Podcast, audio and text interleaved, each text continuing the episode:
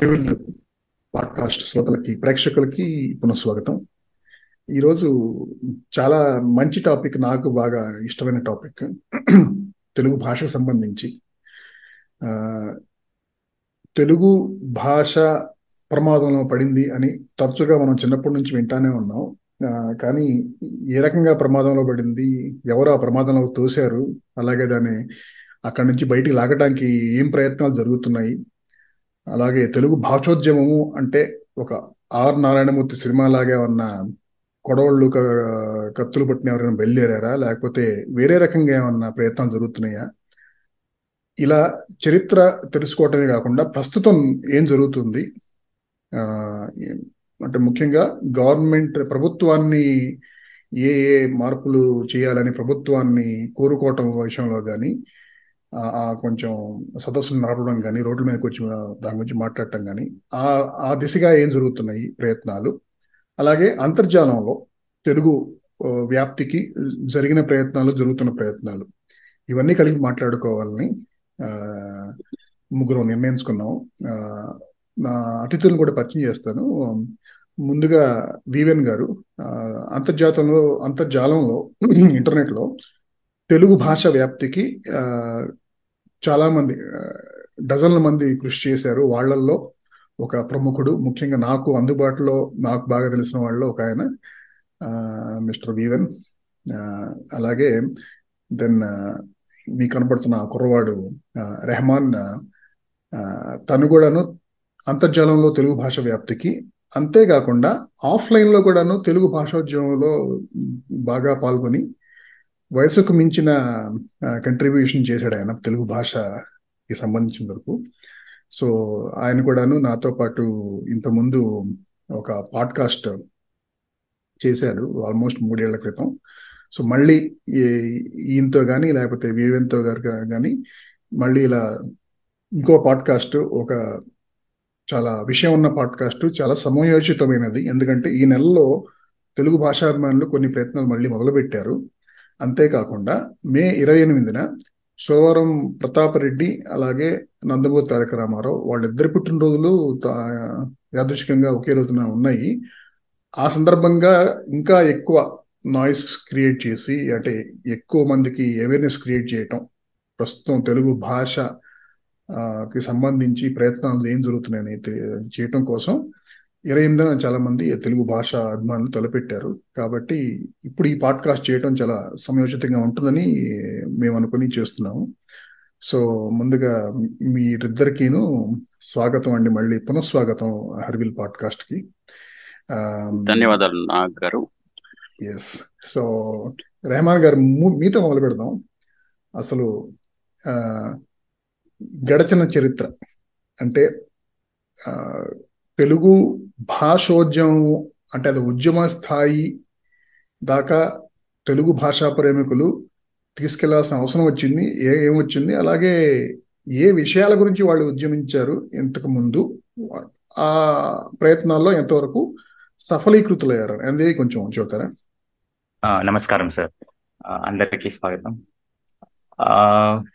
నేను తెలుగు భాష తెలుగు భాషకు సంబంధించి ఒక రకమైన అస్తిత్వవాద పోరాటం ఎప్పుడెప్పుడు మొదలైంది అని మనం చరిత్రలో చూసుకుంటే గనక ఇదంతా అది మాస్లోస్ హెరార్కీ ఆఫ్ నీడ్స్ని బట్టి మనం మొదటగా మన బేసిక్ నీడ్స్ని పూర్తి చేసుకున్న తర్వాతే మనం మన అస్తిత్వం ఏంటి మనం ఏంటి ఇలాంటి ప్రశ్నలు వేసుకున్నాక ఈ బిలాంగింగ్నెస్ మన ఐడెంటిటీ ఏది అనేది గుర్తించినప్పుడు మళ్ళీ మనం వెనక్కి వెళ్ళి తెలుగు మన భాష మనల్ని అందరినీ కలిపి ఉంచేది తెలుగు. మన ఐడెంటిటీ ఏంటి అంటే మంది తెలుగు జాతి. ఇవన్నీ గుర్తొస్తూ ఉంటాయి అన్నమాట. ఇది చరిత్ర లోపల మనం తీసుకుంటే శాతవాహనుల కాలం నుంచి మనకి తెలుగు మనుగడలో ఉందని తెలిసినా కానీ మొట్టమొదటి శాసనం పడటానికి took some time for us so ఎర్రగుడిపాడులో ఈ రేనాటి uh, వీళ్ళు రేనాటి చోళులు వేసిన శాసనం వచ్చే వరకు తెలుగులో అంతవరకు శాసనం లేదు.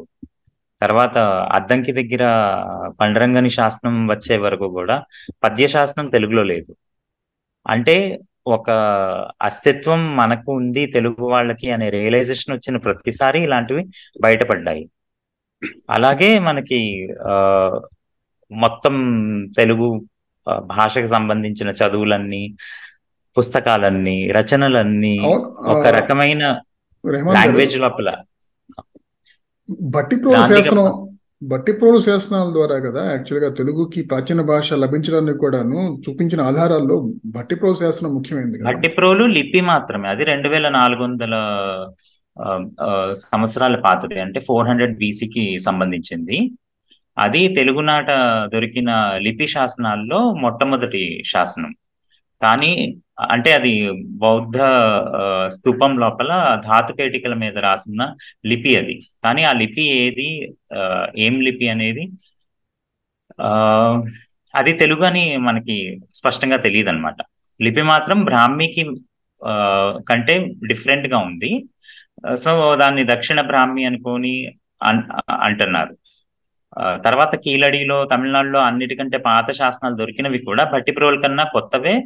భట్టిప్రోలు లిపికి తర్వాత వచ్చిన లిపులు అని మనం అర్థం చేసుకోవచ్చు కానీ భట్టిప్రోలు లిపి వరకు మాత్రమే. అది భాషగా తెలుగా కాదనేది అనేది మనకి ఇంకా అవేర్నెస్ లేదు. అది బ్రాహ్మీ లిపిలో ఒక వేరియేషన్ సౌత్ ఇండియన్ వేరియేషన్ అక్కడి నుంచి మన లిపులన్నీ పుట్టుకొచ్చాయి అనేది మాత్రం మనం ఖచ్చితంగా చెప్పగలం. ఒకవేళ అది తెలుగు శాసనమే అయి ఉంటే తెలుగు తమిళం కన్నా పాతది అని మనం అనుకోవాలి. లిపి పరంగా మనకు ఆధారం ఉన్నట్లు.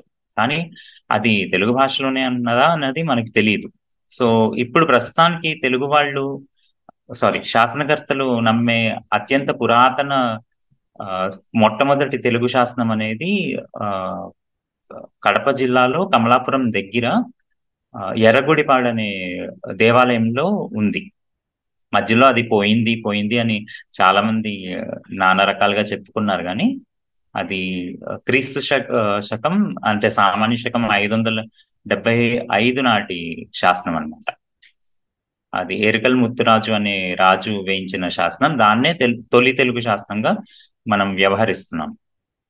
అంటే అప్పటి అంతకన్నా ముందు కూడా తెలుగు రాజులు ఉన్నారు తెలుగులో మనం మాట్లాడుకునే వాళ్ళం. కానీ తెలుగులో శాసనాలు వే వేయటం అనేది అక్కడితో మొదలైందనమాట తర్వాత అక్కడి నుంచి మొదలుకొని ఈ కుబ్జ విష్ణువర్ధనుడి సమయంలో మనకి తెలుగులో వృత్తాలు రావటం పద్యాలు రావటం అలా మనకి అద్దంకి దగ్గర ఉన్న రెండవ శాసనం తయారైందనమాట సో అది తరవోజ అనే ఛందస్సులో ఉంటుంది. That's the second one. మనకి తెలుగుకి ప్రాచీన హోదా లభించడం కోసం ఈ రెండు శాసనాలు హెల్ప్ అయ్యాయి. సో అది కొంచెం ఫాస్ట్ ఫార్వర్డ్ అంటే మరీ ఫాస్ట్ ఫార్వర్డ్కి వచ్చేస్తే గ్రంథాలు పుస్తకాలు అన్ని కూడా అందరూ ఒక రకమైన ఆ, గ్రాంధిక భాషలో రాసేవాళ్ళు అనమాట ప్రజలకి అర్థం కాని భాషలో ఉండేది. వాళ్ళ పాండిత్యం మొత్తం దాంట్లో ప్రదర్శించేసేవాళ్ళు. ఇది కాదురా బాబు జనాలకు అర్థం అవ్వాలంటే వాళ్ళు వాడే వ్యావహారిక భాషలో వాళ్ళు రోజువారీ మాట్లాడుకునే భాషల్లోనే రచనలు జరగాలనేసి గిడుగు రామమూర్తి పంతులు గారు పంతొమ్మిది వందల ఆ, ఏడు ఆరు ఆ ప్రాంతంలో ఒక ఉద్యమం మొదలు పెట్టారు వాడుక భాష ఉద్యమం అని మనం దాన్ని పాపులర్గా అనుకుంటాము. ఆయన అప్పుడు మొదలుపెట్టి ప్రతిసారి యూనివర్సిటీస్కి ప్రభుత్వాలకి వాడుక భాషలోనే పాఠ్యాంశాలు ఉండాలి. వాడుక భాషలోనే చదువులు జరగాలని అర్జీ పెట్టుకోవటం ప్రభుత్వం ఆయన మాటలు విని పుస్తకాలు తేవటం వెంటనే కొందరు పండితులు కొంచెం హై లెవెల్లో ఉన్న అఫీషియల్స్ దాన్ని సమూలంగా తీసేసి మళ్ళీ గ్రాంధికం వైపుకి మార్చడం ఇలా క్లాషెస్ మీద క్లాషెస్ జరిగి జరిగి పంతొమ్మిది వందల నలభై నాటికి ఒక అంటే కందుకూరి వీరేశలింగం పంతులు ఇలాంటి వాళ్ళందరూ కూడా కలిసి రావాల్సి వచ్చింది. It was not a single person moment మనం గిడుగురామూర్తి పంతులు గారిని అక్కడ పెడుతున్నాం కానీ ఆయన మాత్రమే అన్నట్టు ఆయన వెనకాల చాలా మంది ఆయన స్నేహితులు కానీ మిగతా వాళ్ళు కానీ ఆయనకి సహాయం చేశారు. ఆ, కొమరాజు వెంకట లక్ష్మణరావు గారు Uh, లైక్ ఎన్సైక్లోపీడియాస్ తేవటం. ఇవన్నీ కూడా వాడుక భాషలో చేశారు ఆ రోజుల్లో. అవన్నీ కలిసి వచ్చి వాడుక భాష ఉద్యమం like we can say it was successful and ఆ వాడుక భాష ఉద్యమమే తర్వాత తర్వాత తెలుగు అస్తిత్వ ఉద్యమంగా మారి ఆంధ్ర ఉద్యమంగా మారి మద్రాస్ ప్రెసిడెన్సీ ఉండే తెలుగు మాట్లాడే వాళ్ళకి సెపరేట్ స్టేట్ కావాలి అనే uh, దాకా తీసుకెళ్ళింది అనమాట సో నైన్టీన్ నాట్ oh సెవెన్లో వచ్చిన వాడుక భాష ఉద్యమం స్ఫూర్తితోనే మనం తర్వాత తర్వాత ప్రత్యేక ఆంధ్ర ఉద్యమం కోసం తమిళనాడులో ఉండే మద్రాస్ ప్రెసిడెన్సీలో ఉండే తెలుగు మాట్లాడే ప్రాంతాల వరకు విడిగా రాష్ట్రం కావాలి మాకు హక్కు ఉంది అని చెప్పడం వరకు వెళ్ళిందనమాట సో ఇవి లేకపోతే మనం ఊహించుకోలేము. తర్వాత తర్వాత ఒక రకమైన అలసత్వం మళ్ళీ తెలుగు వాళ్ళు వచ్చేసింది. ఇది మళ్ళీ మ్యాథ్స్లో సరాకీలో మనం పిరమిడ్లో కింద పడిపోయి మళ్ళీ మన డైలీ నీడ్స్ కోసం మన జీతం కోసం జీతభత్యాల కోసం తిండి కోసం ఆహారం కోసం వెతుక్కోవాల్సిన అవసరం వచ్చి మనం భాష గురించి మర్చిపోయామా? తెలియదు కానీ ఒక రకమైన అలసత్వం వచ్చేసి మళ్ళీ మొత్తం పూర్తిగా సమూలంగా వాడుక భాష ఉద్యమం తర్వాత ఒకవైపుకి వెళ్ళిపోయింది అనమాట ఇంట్రెస్టింగ్ థింగ్ ఏంటంటే ఎయిటీన్ ఫిఫ్టీస్లో ఎయిటీన్ ఫార్టీస్లో ఎయిటీన్ సెవెంటీస్లో మద్రాస్ ప్రెసిడెన్సీలో బడులు కాలేజీలు పెట్టడం మొదలు పెట్టాక తెలుగు పాపులేషన్ వాళ్ళే ఇంగ్లీష్ మీడియం కావాలని మొట్టమొదటిగా అడిగారు. అప్పటి నుంచి కూడా మన వాళ్ళకి ఇంగ్లీష్ మీడియం కావాలి ఇంగ్లీష్లోనే చదువులు కావాలి అని ఉండేది. అంటే అప్పటికి పాఠ్య పుస్తకాలు తెలుగులో పూర్తిగా రాలేదు. ఇంగ్లీష్లో సరైన విద్య ఉండేది అనేది ఒక ఇది అనమాట తర్వాత మనకి నైన్టీన్ ఫార్టీ ఫైవ్ అరౌండ్ ఈ కాన్స్టిట్యూంట్ అసెంబ్లీ లోపల అధికార భాష ఏది ఉండాలి ఇండియన్ యూనియన్కి అన్నప్పుడు? అన్నిటికంటే పెద్ద చర్చ అసలు ఎలాంటి కన్సెస్కి లైక్ ఒక పర్టికులర్ ఏమంటారు కంక్లూజన్కి రాని చర్చ వచ్చేసి ఈ అధికార భాష అనమాట జనాభాలో మెజారిటీ ఉన్న వాళ్ళందరూ హిందీయే కావాలి హిందీయే మన రాష్ట్ర భాష హిందీయే మన రాజభాష కూడా అనేసి ఫిక్స్ అయిపోయారు. దాని నుంచి వెనక్కి తగ్గట్లేదు. ఇక్కడ దక్షిణ భారతదేశం నుంచి వెళ్ళిన వాళ్ళు మాకు మా భాషలు వేరు మాకు హిందీ అర్థం కాదు. మా భాష కూడా ఉండాలి అధికార భాషగా అనేసి వీళ్ళు మొదలు పెట్టారు. అప్పుడు వాళ్ళు ఒక కమిటీ వేసి ఆ కమిటీతో like KM Munshi and others they formed the committee. వాళ్ళు సజెస్ట్ చేసింది ఏంటంటే మొదటి పదిహేను సంవత్సరాలు మనం ఇంగ్లీష్ భాషని కూడా హిందీతో పాటుగా ఒక అధికార భాషగా పెట్టుకుందాము. ఇంగ్లీష్లో ప్రత్యుత్తరాలు జరుగుతాయి. హిందీలో రాజభాష ఉంటుంది. సైమల్టేనియస్గా ఇంగ్లీష్లో కూడా ఉంటుందని. సో దక్షిణ భారతదేశం నుంచి వెళ్ళే ఆర్గ్యుమెంట్స్ కానీ డాక్యుమెంట్స్ కానీ దక్షిణ భారతానికి పంపించే డాక్యుమెంట్స్ కానీ ఇవన్నీ ఇంగ్లీష్లో కూడా ఉండేలాగా వాళ్ళు సెట్ చేశారు కాన్స్టిట్యూంట్ అసెంబ్లీలో తర్వాత ఏం జరిగింది? నైన్టీన్ సిక్స్టీ త్రీ వచ్చేసరికి పదిహేనేళ్ళు అయిపోవస్తుంది సో వెంటనే వాళ్ళు అధికార భాష హిందీ దేవనాగరి లిపిలో ఉండాలి అనేసి ఒకటి పంపించటం దాని మీద పెద్ద దుమారం రేగి చాలా హింసాత్మక ఘటనలు కూడా అయ్యాయి తమిళనాడులో ఆంధ్రప్రదేశ్లో మిగతా చోట్ల. ఈసారి ఏమైందంటే ఉత్తరప్రదేశ్ లాంటి చోట్ల కూడా కొన్ని ఘటనలు జరిగాయి. దానివల్ల గవర్నమెంట్ అక్కడికక్కడ దాన్ని ఆపేసి ఇంకా స్టేటస్ కో ఇంగ్లీష్ హిందీ రెండు సైమల్టేనియస్గా కంటిన్యూ అవ్వాలన్నారు కానీ నైన్టీన్ సిక్స్టీ త్రీ లోపల అధికార భాష చట్టం అనేది ఒకటి అన్ని రాజ్యాలకి పంపించి కేంద్ర ప్రభుత్వానికి మీరు పంపించే అన్ని కమ్యూనికేషన్స్ హిందీలో ఉండాలి దేవనాగర్ లిపిలో ఉండాలని పంపించేసరికి మళ్ళీ రెసిస్టెన్స్ వచ్చింది. ఆ రెసిస్టెన్స్ వచ్చినప్పుడు పంతొమ్మిది వందల అరవై మూడులో ఎప్పుడు వీళ్ళు రిలీజ్ చేశారో ఆ వెను వెంటనే కర్ణాటక వాళ్ళు కన్నడ అధికార భాష చట్టం తెచ్చుకున్నారు. ఒక మూడే ఏళ్ళ వ్యవధితో నైన్టీన్ సిక్స్టీ సిక్స్లో తెలుగు వాళ్ళు కూడా ఆంధ్రప్రదేశ్ నుంచి అధికార భాష చట్టం అనేది ఒకటి అనౌన్స్ చేసుకొని ఆంధ్రప్రదేశ్లో అధికార భాష తెలుగు ఉంటుంది. అది ఉమ్మడి ఆంధ్రప్రదేశ్ది. మన రాష్ట్రాలు విడిపోయాక తెలంగాణలో ఆంధ్రప్రదేశ్లో రెండు రాష్ట్రాల్లో కూడా తెలుగే మన అఫీషియల్ లాంగ్వేజ్ అధికార భాషగా చలామణి అవుతుంది అనమాట ఇది లైక్ కొంచెం హిస్టరీలోకి వెళ్తే నియరెస్ట్ హిస్టరీ ఏంటంటే మళ్ళీ ఒక విధంగా కంప్యూటరైజేషన్ వల్ల మోడర్న్ ఎడ్యుకేషన్ వల్ల ఇంకేమైనా కారణాలు అయి ఉండొచ్చు. కాన్వెంట్ చదువుల వల్ల. ఇంగ్లీష్ విద్య అనేది కొంచెం ఎక్కువ క్వాలిటీ విద్య అనే ఒక నోషన్ జనాల్లోకి వెళ్ళిపోయింది. అక్కడికి వచ్చే ముందు అక్కడికి వచ్చే ముందు సో పంతొమ్మిది వందల అరవై ఆరులో ఈ అధికార భాషగా ఈ ఉత్తర ప్రత్యుత్తరాలు ఈ గవర్నమెంట్ వ్యవహారాలన్నీను తెలుగులోనే జరగాలి. ఈ అప్పటి ఉమ్మడి ఆంధ్రప్రదేశ్లోని చట్టం వచ్చింది కానీ ఆ చట్టం పూర్తిగా అమలు అమలు కాలేదు కాబట్టే ఎన్టీఆర్ చీఫ్ మినిస్టర్ అయిన తర్వాత మళ్ళీ ఆయన యాక్చువల్లీ దాన్ని ఆ చట్టాన్ని దుమ్ము దులిపి పూర్తిగా దాన్ని సాధ్యమైనంత వరకు అమలు చేయడానికి ప్రయత్నించాడు అనేది నేను విన్నాను. కరెక్టేనా? ఆ దానికి చాలా కారణాలు ఉన్నాయి ఎందుకంటే అక్కడ ఈ వివిధ డిపార్ట్మెంట్స్కి సంబంధించి మినిస్ట్రీస్కి సంబంధించిన పారిభాషిక పదకోశాలు తెలుగులో అందుబాటులో లేవు. సో వాళ్ళ దగ్గర ఒక రాజపత్రం వచ్చినా లేకపోతే ఒక కమ్యూనికేషన్ వచ్చినా జనాలకు పంపించాల్సిన వచ్చినా కానీ ఆ దస్త్రాన్ని వాళ్ళు తెలుగులోకి అనువదించడం అనేది అసాధ్యం ఆ రోజుల్లో. ఆ, తెలుగు నిష్ణాతులు లేరు. ఒక పక్క ఇంకో పక్క సరైన నిఘంటువులు లేవు. ఆసక్తి ఉన్న వాళ్ళు లేరు ముఖ్యంగా. మనకి చెప్పుకోవాలంటే ఫిఫ్టీ సిక్స్లో భద్రరాజ్ కృష్ణమూర్తి గారు తెలుగు సమితి తరఫున మాండలిక వృత్తి పదకోశాలు తర్వాత వివిధ మండలాల్లో మాట్లాడే తెలుగుల నిఘంటువులు ఒక అధికారిక నిఘంటువు ఇవన్నీ కూడా సమకూర్చి పెట్టారు. కానీ వాటిని అందిపుచ్చుకుని ఆసక్తితో పనిచేసే వాళ్ళు ప్రభుత్వంలో లేరు. అది టాప్ డౌన్ అప్రోచ్లోనే లేరు. కింద నుంచి కూడా ఆసక్తి అనేది లేదు. ఈ రోజుకి ఇది సాగిపోతే చాలు అన్నట్టుగానే ప్రభుత్వంలో ఉంటుంది ఎప్పటికైనా ధోరణి. సో ఆ కమ్యూనికేషన్ అంతా ఇంగ్లీష్లో ఆల్రెడీ ఫుల్ ఫ్లెజ్డ్గా ఉంది కాబట్టి దాన్ని టెంప్లెట్ డిటో డిటో కాపీ కొట్టుకోవటం కాబట్టి ఇంగ్లీష్లో అది వాళ్ళకి సులువు. తెలుగు లోపల ఇది పద్ధతి ఇలా రాయాలి ఇది ఉండాలి టెంప్లెట్ ఇది దీంట్లో పారిభాషిక పదాలు ఇవి వాడాలి అనేది ఎవరు సూచించే వాళ్ళు లేరు. ఆ వైపు ప్రయత్నం జరగలేదు అధికార భాష చట్టం ఏదో తెచ్చేసారు కానీ త్వర త్వరగా. అంటే ఇది ఏ స్థాయిలో ఉందంటే మనకి ఆ న్యాయస్థానం వరకు తీసుకుంటే ఒక పబ్లిక్ పిటిషన్ ఒకటి వేస్తే పబ్లిక్ గవర్నమెంట్కి అగేన్స్ట్ గానో లేకపోతే గవర్నమెంట్ని ప్రశ్నిస్తూనో అక్కడ మాట్లాడే వాళ్ళు ప్రశ్నించే వాళ్ళు తెలుగులోనే చెప్తున్నారు. ప్రభుత్వం నుంచి వచ్చే సంజాషీలు తెలుగులోనే వస్తాయి. మామూలు మాటల్లో కాన్వర్జేషన్స్లో ఆర్గ్యుమెంట్స్లో. కానీ తీర్పు వచ్చేసి ఇంగ్లీష్లోనే ఉంటుంది.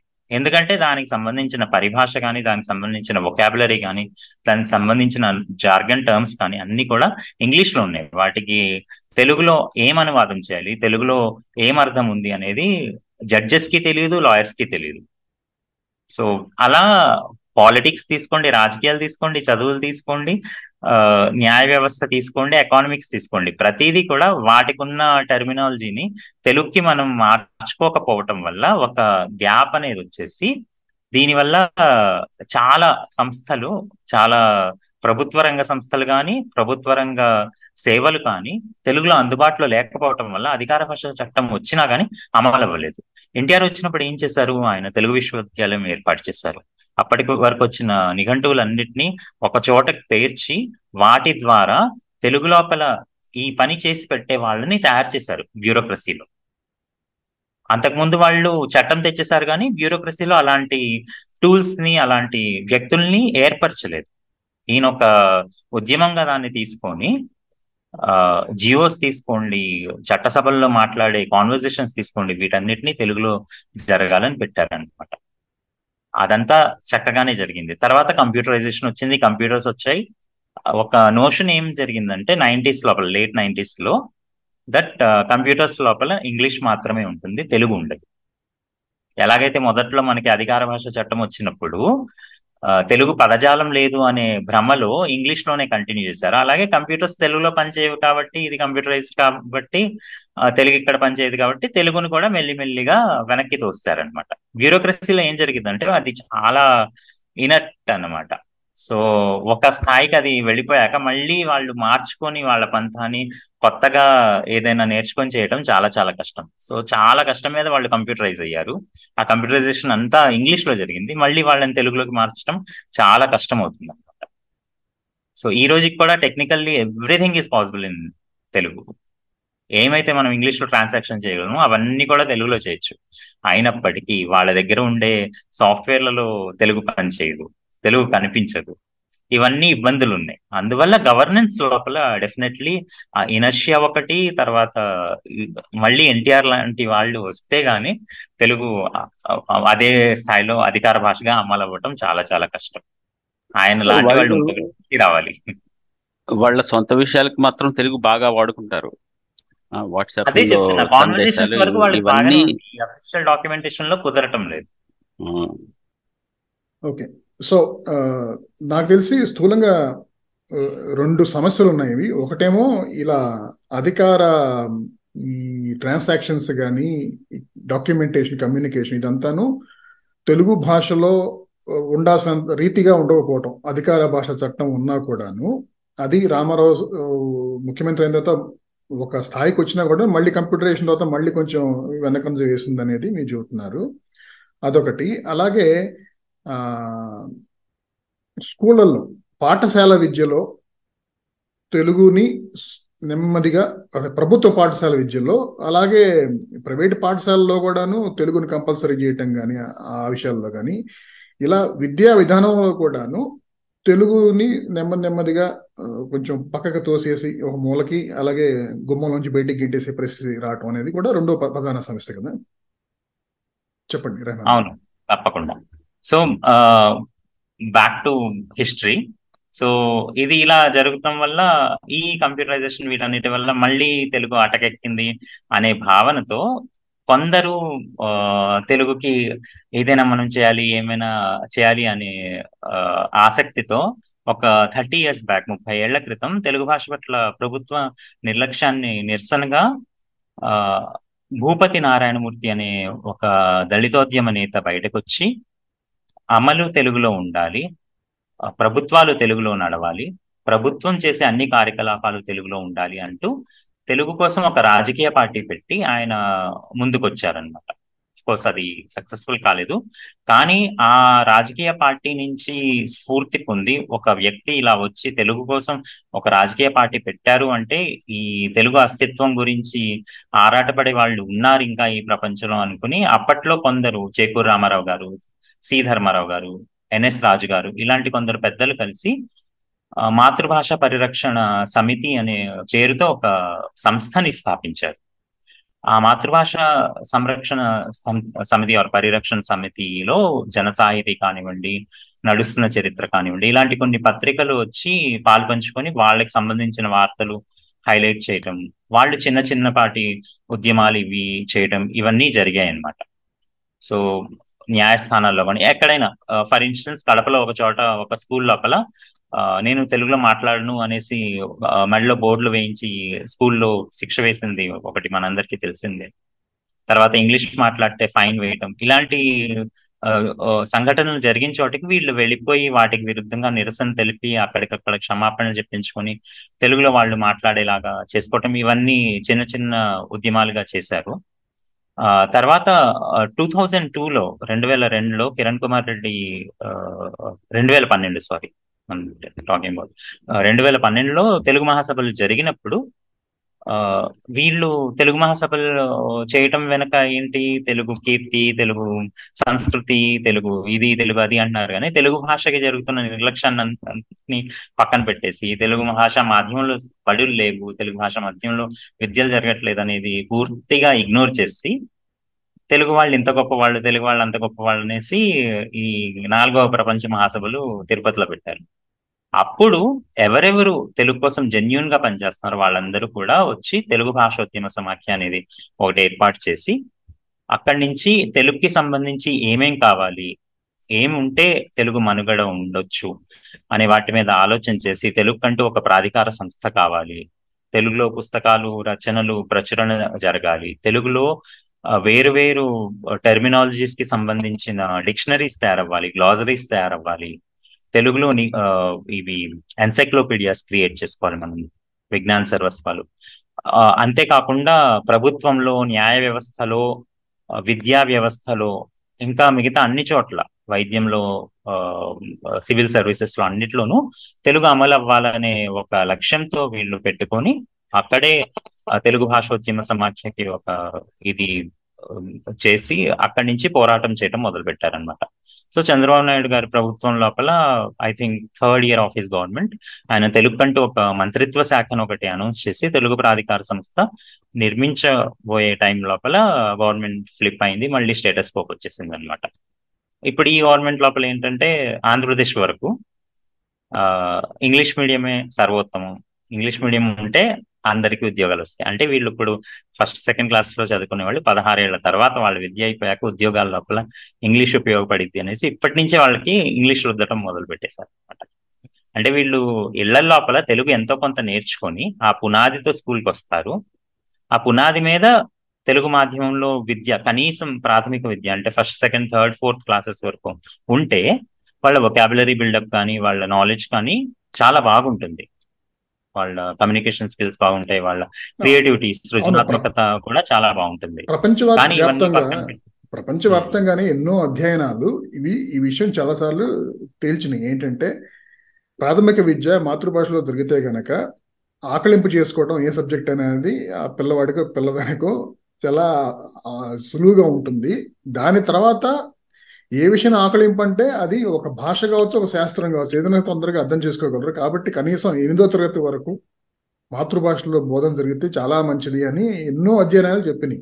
అదే అయినా కూడాను ఇదేంటంటే ఒకడికి వాడు బైక్ చదివి నడిపే వయసు కాదు వాడు బైక్ నడిపే అంత శరీర పరిణామం లేదు కానీ వాడికి బైక్ కొనిస్తే కనుక వాడికి చాలా హ్యాపీగా ఉంటుంది కదా.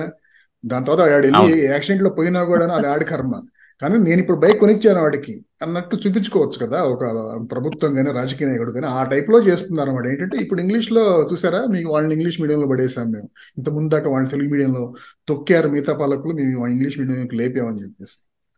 అదొక ప్రచారం. మనం కొంచెం అవుట్ ఆఫ్ ట్రాక్ వెళ్ళిపోతాం కానీ ఒక్క మాట చెప్పేసి నేను ముగిస్తాను.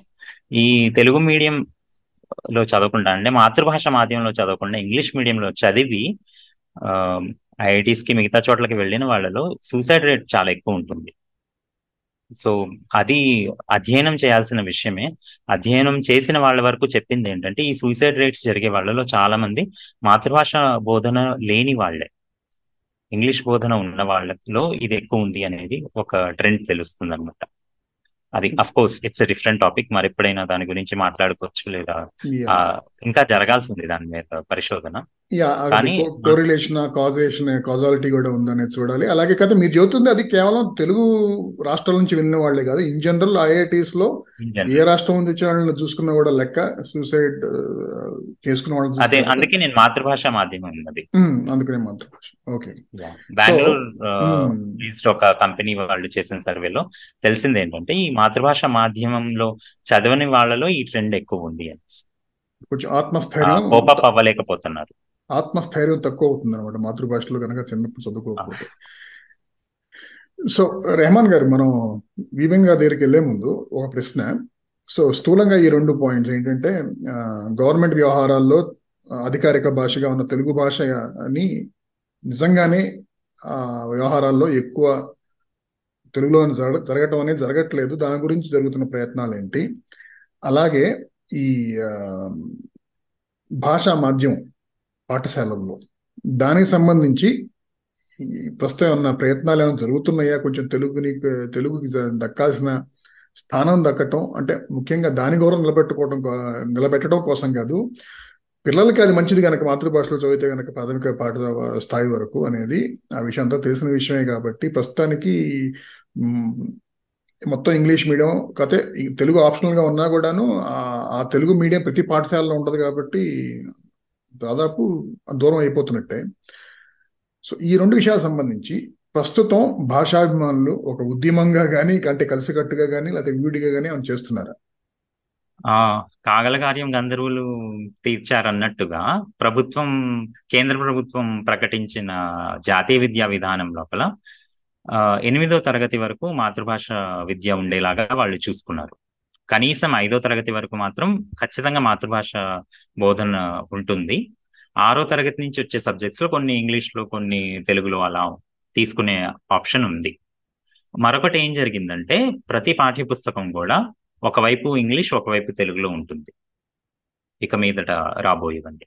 సో ఈ బైలింగల్ టెక్స్ట్ బుక్స్ రావటం వల్ల కానీ ఇంకేదైనా ఉండటం వల్ల కానీ మనకి ఏం జరుగుతుందంటే తెలుగులో ఆసక్తి ఉన్న వాళ్ళు తెలుగులో చదవటం మొదలు పెట్టేస్తారు. కనీసం గుర్తుపట్టడం అక్షరాలు ఇవన్నీ జరుగుతాయి. కానీ అన్ని పాఠశాలలోనూ ఇప్పుడు తెలుగు మీడియం లేదు కదా.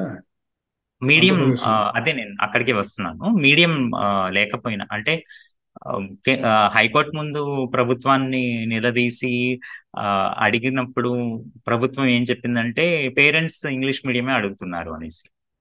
అందువల్ల మొత్తం ఇంగ్లీష్ మీడియంకి మార్చేస్తాం కానీ ఒకవైపు రైట్ టు ఎడ్యుకేషన్ కానీ నేషనల్ ఎడ్యుకేషన్ పాలసీ కానీ మాతృభాష మాధ్యమంలో ఉండాలని అడిగేసరికి ప్రభుత్వమే కొన్ని చోట్ల గ్రామానికి ఒక స్కూల్ కొన్ని చోట్ల మండలానికి ఒక స్కూల్ కనీసం తెలుగు మాధ్యమంలో ఉండేలాగా ఆ, ప్రభుత్వ బడుల్లో ఉంటుంది అని ఆంధ్రప్రదేశ్ ప్రభుత్వం వరకు చెప్పింది. ఇక్కడ ప్రభుత్వం తెలంగాణ ప్రభుత్వం అయితే హైదరాబాద్ లోపల కేజీ టు పీజీ మొత్తం తెలుగు అట్లీస్ట్ ఒక సబ్జెక్ట్ ఉండేలాగా చూసుకుంటామండి. అదే మాట వాళ్ళు కూడా అక్కడ కూడా అన్నారు. తెలుగు అట్లీస్ట్ ఒక లాంగ్వేజ్ సబ్జెక్ట్గా అయినా ఉంటుంది అనేసి. గుంటుపల్లి శ్రీనివాస్ గారు కానీ మిగతా తెలుగు భాషోద్యమ సమాఖ్యకి సంబంధించిన వాళ్ళు కానీ వాళ్ళు సుప్రీంకోర్టులో హైకోర్టులో ప్రభుత్వాన్ని నిలదీస్తూ ఈ విషయాల మీద ఈ అంశాల మీద ఆల్రెడీ కేసెస్ వేశారు. ఆ కేసెస్ ఇప్పుడు నడుస్తున్నాయి. వాటి జడ్జిమెంట్ రావాల్సి ఉంది. ప్రధానంగా అక్కడ అడుగుతున్న విషయం ఏంటంటే ఈ రైట్ టు ఎడ్యుకేషన్ యాక్ట్లో కానీ నేషనల్ ఎడ్యుకేషన్ పాలసీలో కానీ తెలుగు అమలు జరగాలి. మాతృభాషలో తెలుగు అందించాలి. దానికి మీరు ఏం చేస్తున్నారు? అని అడగగా దానికి రాష్ట్ర ప్రభుత్వం డిఫెన్స్లో పడిపోయింది అనమాట సో దే హ్యావ్ బీన్ ఏదో ఒక కారణం చెప్పి మేము ఇలా చేయబోతున్నాం అలా చేయబోతున్నాం అని ఆ ఆంగ్ల భాష మాధ్యమం అనేది ఎత్తేసారు మేము అమలు చేయట్లేదని ఒకవైపు ఏమో హైకోర్టు ముందు చెప్పారు. ఇంకోవైపు జగన్ వచ్చేసి జనం ముందు ఇంగ్లీష్ మీడియమే స్కూల్స్ ఉంటాయని చెప్తున్నారు అనమాట ఆ ద్వంద్వ ధోరణి ప్రభుత్వంలో ఉంది. అమలు జరిగే చోట మాత్రం తెలుగు మాధ్యమ పాఠశాలలు ఇంకా కంటిన్యూ అవుతాయి. నేషనల్ ఎడ్యుకేషన్ పాలసీ అమలు వచ్చే టయానికి మాత్రం ఖచ్చితంగా వాళ్ళు తెలుగు మీడియం పాటించాల్సింది. అది రెండు వేల ఇరవై నాలుగు నుంచి మొదలవుతుంది. అప్పుడు ఒకవేళ ప్రభుత్వం ఆచరించకపోతే దాన్ని ఆ అది కంటెంప్ట్ ఆఫ్ కోర్ట్ కింద వస్తుంది. ఈ కోర్ట్ జడ్జిమెంట్స్ నుంచి తీసుకున్నాక. సో న్యాయపరంగా దీని మీద ఒక రకమైన ఒత్తిడి వస్తుంది. రాజకీయ పరంగా కూడా ఒత్తిడి చేస్తున్నారు అనమాట ఈ రెండు విధాలుగా తెలుగు భాషోద్యమ సమాఖ్య వాళ్ళు ప్రయత్నాలు చేస్తూనే ఉన్నారు ఎప్పటికప్పుడు. ఓకే. అలాగే ప్రభుత్వ వ్యవహారాల్లో తెలుగు భాష లోనే ఉండటం అనేది ఆ విషయంగా అది అంతగా జరగట్లేదు కాబట్టి దానికి సంబంధించి ఏమైనా జరుగుతున్నాయి పోరాటాలు కానీ ప్రయత్నాలు కానీ? దానికి సంబంధించి చెప్పాను కదా సార్ ఇంతకు ముందు వాళ్ళకున్న ఒకే ఒక రీజన్ ఏంటంటే ఒకటి ఒకాబులరీ లేదు మా దగ్గర. టెంప్లెట్స్ లేవు. తెలుగుకి సంబంధించి ఒక లెటర్ నేను ప్రిపేర్ చేయాలంటే ఒక కమ్యూనికేషన్ లెటర్ దానికి సంబంధించి ఇన్ఫర్మేషన్ తెలుగులో ఎలా చేయాలనేది వాళ్ళ దగ్గర లేదు ప్రస్తుతానికి. కొన్ని కొన్ని చోట్ల లైక్ ముక్తేశ్వరరావు గారు నందివెలుగు ముక్తేశ్వర గారు నల్గొండ జిల్లాలో కలెక్టర్గా ఉన్నన్ని రోజులు ఆయన కలెక్టరేట్ ఆఫీస్ వరకు తెలుగులో అన్ని జరిగేలాగా చూసుకున్నారు. దానికి సంబంధించిన సాఫ్ట్వేర్స్ వేయించారు. ఆయన బయటకు వచ్చే మళ్ళీ మొత్తం పాత పంథాలోకి వెళ్ళిపోయాయి అనమాట అంటే అంటే నా ప్రశ్న నాకంటే నాకు నాకు అర్థం కాలేదు మీరు చెప్పింది అందుకని అడుగుతున్నాను. అంటే ఏ పదాలు వాడాలి? ఈ సం ఈ విషయానికి సంబంధించి అనేవి ఆ నిఘంటువులు అవన్నీ ఉన్నాయి కదా ఇప్పుడు తెలుగులో. ఉన్నాయి కానీ అందుబాటులో లేవు. అది నేను చెప్పేది. మరి ఎన్టీఆర్ టైంలోనే అవన్నీ తయారైనాయి చెప్పారు కదా? తయారైనాయి అంతే. వాటిని కాకులు కాకులు ఎత్తుకెళ్ళినాయా? అదొకటి. రెండోది సరే ఏ పదాలు వాడాలో తెలుసు. వాటిని ప్రస్తుతం అంతాను కంప్యూటర్ మీద నడుస్తుంది కాబట్టి తెలుగులో కంప్యూటర్లో కంప్యూటర్ ఉపయోగించే తెలుగులో టైప్ చేయడం తెలుగులో అంతా వచ్చేస్తుంది కదా అన్ని చోట్ల డిటిపి సెంటర్లు కూడా కదా. ఇప్పుడు నాకు డేట్ ఆఫ్ బర్త్ సర్టిఫికేట్ కావాలి. వాళ్ళకి ఎక్కడో టెంప్లెట్ ఉంటుంది. అది ఓపెన్ చేసి మన పేర్ల వరకు ఫిల్ చేసి ఇచ్చేస్తున్నారు ప్రింట్ చేసేసి. అదే తెలుగులో ఉందనుకోండి తెలుగులోనూ అంతే చేస్తారు. తెలుగులో అలా లేకుండా చేస్తున్నారు కొందరు ప్రభుత్వంలో. ఓకే. ఓకే.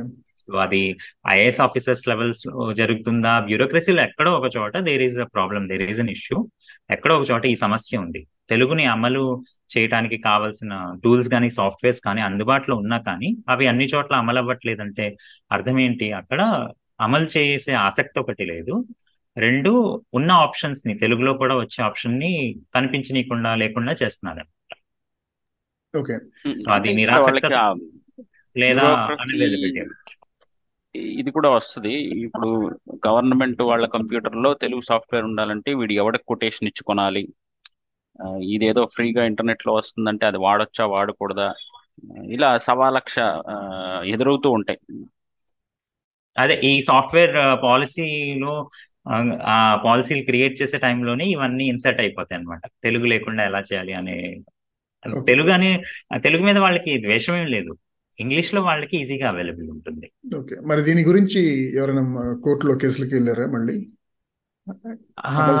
చెప్పి. వెళ్ళినా ఏం చేయగలరు? అంటే వెళ్తే కనుక కోర్టు పిలిచి అడుగుతుంది కదా మీరు ఇలా వచ్చింది కంప్లైంట్ మీరు ఏం చేస్తున్నారంటే మేము ఒక నెలలో చెబుతాం మీకని టైం తీసుకుని చెప్పడం ఇలాంటివి జరుగుతూ ఉంటాయి కదా.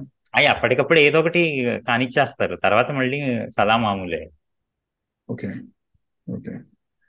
ఓకే. ఇదంతాను ప్రభుత్వం వైపు నుంచి అఫ్ కోర్స్ ప్రభుత్వం భారతదేశంలో ప్రభుత్వం అంటే అన్ని చోట్లను ఏళ్ళు పెట్టి ఉంటుంది కాబట్టి ప్రభుత్వ వ్యవహారాలు అంటే ఆల్మోస్ట్ మన సమాజానికి సంబంధించి చాలా వరకు వ్యవహారాలు. ఇది కాకుండా ప్రభుత్వం మీద ఆధారపడాల్సిన అవసరం లేకుండా అంతర్జాలం ఉందనుకోండి ఫర్ ఎగ్జాంపుల్ ఇలా అలాగే ఒక పౌరుడికిను ఒక ప్రైవేట్ సంస్థకి మధ్య జరిగే వ్యవహారం అనుకోండి. ఈ రెండును ప్రభుత్వానికి సంబంధం లేని విషయాలు. వీటిల్లో తెలుగు భాష ప్రాచుర్యం ఎలా పెరుగుతుందా ఏం జరుగుతుంది అనేది ఈవెన్ గారిని అడుగుదాం. ఇది చాలా మంచి ప్రశ్న అండి. ఇది ప్రభు ప్రజలకి ప్రజల మధ్య ప్రైవేట్ సంస్థల మధ్య ప్రజలకి ఇది నేను ఇది తెలుగు భాషకు సంబంధించి చూసే దాంట్లో ఒక నలుగురు ఐదుగురు బాధ్యులు అనుకుంటే దాంట్లో ప్రజల మధ్యలో ఉంటారు. ఎందుకంటే ఏది ఎందుకు జరిగినా ప్రజల కోసమే. ఇందాక మనం ప్రభుత్వ వీటిలో మాట్లాడిన చిన్న పాయింట్ ఒకటి చెప్తాను. ఇప్పుడు ఆ, ప్రభుత్వ వ్యవహారాలు తెలుగులో జ- జరగాలి అన్నది ఒకటి తెలుగులోనే జరగాలి అన్నది ఇంకొకటి. మనం ఆ రెండోది అడగట్లేదు. తెలుగులో జరిగితే చాలు అంటున్నాం రేపు పొద్దున్న వేరే రాష్ట్రం నుంచి వచ్చిన వాడు ఎవడన్నా ఇక్కడ ఉండి ఇక్కడ వాడు ప్రభుత్వంతో వాడి అన్ని పనులు వాడి మాతృభాషలో జరుపుకోగలగాలి. దానికి కూడా ఎటువంటి అడ్డంకి ఉండకూడదు. అంటే ఇక్కడ ఏదో పోత పోసినట్టు అయితే తెలుగు లేకపోతే ఇంగ్లీష్ ఇట్లా కాకుండా మారుతున్న పరిస్థితులకు తగ్గట్టు వీళ్ళు కూడా కొత్త సాంకేతిక పరిజ్ఞానాన్ని ఉపయోగించుకొని సాధ్యమైనంత మంది ప్రజలకి వాళ్ళ వాళ్ళ మాతృభాషలో సేవలు అందించగలిగితే మీరు చెప్పింది నేను జస్ట్ దాన్ని కొనసాగిస్తున్నాను. ఏంటంటే ఫర్ ఎగ్జాంపుల్ సింగపూర్లో మా అధికార భాషలో ఒక నాలుగో ఐదో ఉంటే గనక so a person has a right to carry out transaction in any of those languages అలాగే ఇక్కడ మనకి మరి ఇరవై పై చిలుకు కా- ఇరవై రెండు ఉన్నాయి కాబట్టి ఏ భారతదేశ పౌరుడు ఏ రాష్ట్రానికి వెళ్ళినా కూడా తన మాతృభాషలో అంటే ఆ మాతృభాష కనుక ఆ ఇరవై రెండు భాషలో ఒకటి అయితే గనక అవును. జరుపుకునే అవకాశం కల్పించాలి యాక్చువల్గా మన ఉండాలి. అయితే మనం ఇంతకు ముందు వరకు అదొక పెద్ద కష్టంతో కూడుకున్న పని సాధ్యం కాదు అలా అనుకున్నా అనువాదకులు లేరు ఇలాంటిది అనుకున్నా. అయితే ఇప్పుడు ఇప్పుడు వస్తున్న సాంకేతిక పరిజ్ఞానం ఇప్పుడు కృత్రిమ మేధ పరికరాలు వీటిని ఎంతవరకు మనం వాడుకొని తయారు చేయించవచ్చు అది ప్రభుత్వాలు వాటిని నడిపే వాళ్ళు ప్రజలుగా మనకి మన హక్కు ఇది. దీన్ని సాధించుకోవచ్చు అని మనకి గట్టిగా ఉండి అటువైపు ఇది పోరాటం చేస్తే ఆ, అది సాధ్యమే నేటి రోజుల్లో. అది సో ప్రజలకు ఏది జరిగినా వీళ్ళ కోసమే. దేశం అంటే మనుషులు మట్టి కాదు దేశం అంటే మనుషులే కదా. మన కోసమే జరుగుతుంది. ఏం ఏం జరిగినా ఇప్పుడు ప్రైవేట్ వ్యవహారాలున్నా ఏ ఉన్నా స్థూలంగా ఎవరి కోసం స్థూలంగా మానవ జాతి లేకపోతే ఒక దేశంలో ఉన్న మనుషుల కోసమే మనకు ఒక కంపెనీ వస్తువులు తయారు చేస్తుందంటే ఎవరి కోసం? మన కోసం. సేవలు అందిస్తుందంటే ఎవరి కోసం? మన కోసం. ఏది ఇక్కడ ఊ- ఎవరి కోసం? మనుషుల కోసమే జరుగుతుంది జరిగేదంతా. కాబట్టి మనుషులు వాళ్ళ భాషలో ఉండటం అనేది అది సహజము. దాన్ని ఆశించడం సహజం అలా ఉండటం కూడా అది చాలా ఎఫిషియంట్ అయింది కూడా. సో ఒక వ్యక్తి ఒక మామూలు వాడు ఒక ఒక పనిముట్టు ఒక వస్తువు ఏదో కొనుక్కున్నాడు. దాన్ని సమర్థవంతంగా వాడుకోవాలి అంటే వాడు దాని మీద కొన్ని సూచనలు జాగ్రత్తలు హెచ్చరికలు ఇవేవో రాసుంటాయి. సో నేను ఏదో వస్తువు కొన్నాను దాంట్లో వాడిన పరికరాలు ఏంటి దాన్ని వాడేటప్పుడు తీసుకోవాల్సిన జాగ్రత్తలు ఏంటి ఇవి లేకపోతే దీన్ని సమర్థవంతంగా వాడుకోవడానికి ఉంటుంది. ఉదాహరణకి మీరు బైక్ని నలభై టు యాభై కిలోమీటర్ల రేంజ్ వేగంతో నడిపితే మీకు ఎక్కువ ఫ్యూయల్ కన్సంప్షన్ ఆప్టిమల్గా ఉంటుంది. ఈ విషయం ఎలా తెలియాలి? ఇలా ఇది ఒకటే కాదు. ఇట్లా మనం దైనందిన జీవితంలో కొన్ని వందల రకాలైన వస్తువులు వాడుతూ ఉంటాం. అవును ఫర్ ఎగ్జాంపుల్ మెడిసిన్స్ కనుక అది ఏ ఏ టెంపరేచర్లో స్టోర్ చేయాలి అవును. అనేది కానీ లేకపోతే కొన్ని పదార్థాలు ఇవి కొంచెం చిన్నపిల్లలకు దూరంగా పెట్టండి ఎందుకంటే టాక్సిక్ ఇన్ నేచర్ అని కానీ ఇవి అన్ ఎంత బాగా అర్థమైతే అంత సమర్థవంతంగా ఉంటుంది. ఉదాహరణ ఇది తీసుకోండి విమానయానం. మీరు విమానంలో వెళ్ళేటప్పుడు అక్కడ తీసుకోవాల్సిన రక్షణ చర్యలు కానీ లేకపోతే భద్రతాపరమైన ఇవి కానీ మీరు ఎవరికి వాడికి మాతృభాషలో చెప్తే వాడు బాగా అనుసరిస్తాడా? నువ్వు ఏదో కేవలం ఒక రెండు భాషల్లో ఎక్కిన వాళ్ళతో సంబంధం లేకుండా నువ్వు ఏదో చెప్పేస్తే అది మరింత ప్రమాదకరమైంది కదా. నువ్వు ఫలానా సందర్భంలో నువ్వు ఫలానాది చెయ్యాలి. అనేది వాడికి అర్థమైందా లేదా చూసుకోకుండా ఈ నీ ప్రకటనలు నువ్వు చేసేసి ప్రమాద సందర్భంలో ఆ, విధంగా మాతృభాషలో ఉండటం అనేది అది అది నిర్వివాదం ఏంటంటే. ఒక వ్యక్తికి ముఖ్యంగా మాతృభాష తప్ప వేరే భాషలో ప్రావీణ్యం లేని వారి కోసమైనా సరే దృష్టిలో పెట్టుకుని. ఆ, భాషలో ఆ- ప్రాంతానిలో ఏ భాషలో మాట్లాడతారో ఆ భాషల్లో తను ఆ వ్యక్తి మాట్లాడడానికి కానీ ఒక వ్యవహారాలు చేసుకోవడానికి కానీ ఆ వెసులుబాటు కల్పించడం అనేది జరగాలి. చెప్పండి. సో అది లేకపోవడం వల్ల వచ్చే నష్టాలు కూడా చాలా ఉంటున్నాయి. అవి మనం కొంచెం ఒక ఒక- స్థాయి కిందకి వెళ్ళి లేకపోతే కొంచెం లోతులో చూస్తే మనకి అవి అర్థమవుతూ ఉంటాయి. ఉదాహరణకి సూపర్ మార్కెట్లో వస్తువులు చూడండి. ఆ, తొందరగా డేట్ ఎక్స్పైర్ అయిపోయే అలాంటివి వాడు ముందు వరుసలో పెడతాడు. కొంచెం ఎక్కువ ఉన్నాయి వెనకాల పెడతాడు. ముందు తీసుకునేవాడు ఇవి తీసేసుకుంటాడు. సో దీని తర్వాత ఏం జరుగుతుంది? మీ మనం చదువుకున్నాం కొంచెం ప్యాకెట్ మీద చూసాం డేట్ కొంచెం రెండు రోజులే ఉంది ఇట్లా కాదు మనం మనం ఇంకో నెల రోజులు వచ్చే తీసుకుందామని మనం తీసుకుంటాం. మరి చిన్న షాపుల్లో ఏం జరుగుతుంది? వాడు ఎక్స్పైర్ అయిపోయినా ఈ చ- చదువు రాని వాళ్ళకి చదువుకోలేని వాళ్ళకి అది చూసి తెలుసుకునే వాళ్ళకి అది అంటగట్టేస్తూ ఉంటాడు. అది చాలా జరుగుతుంది.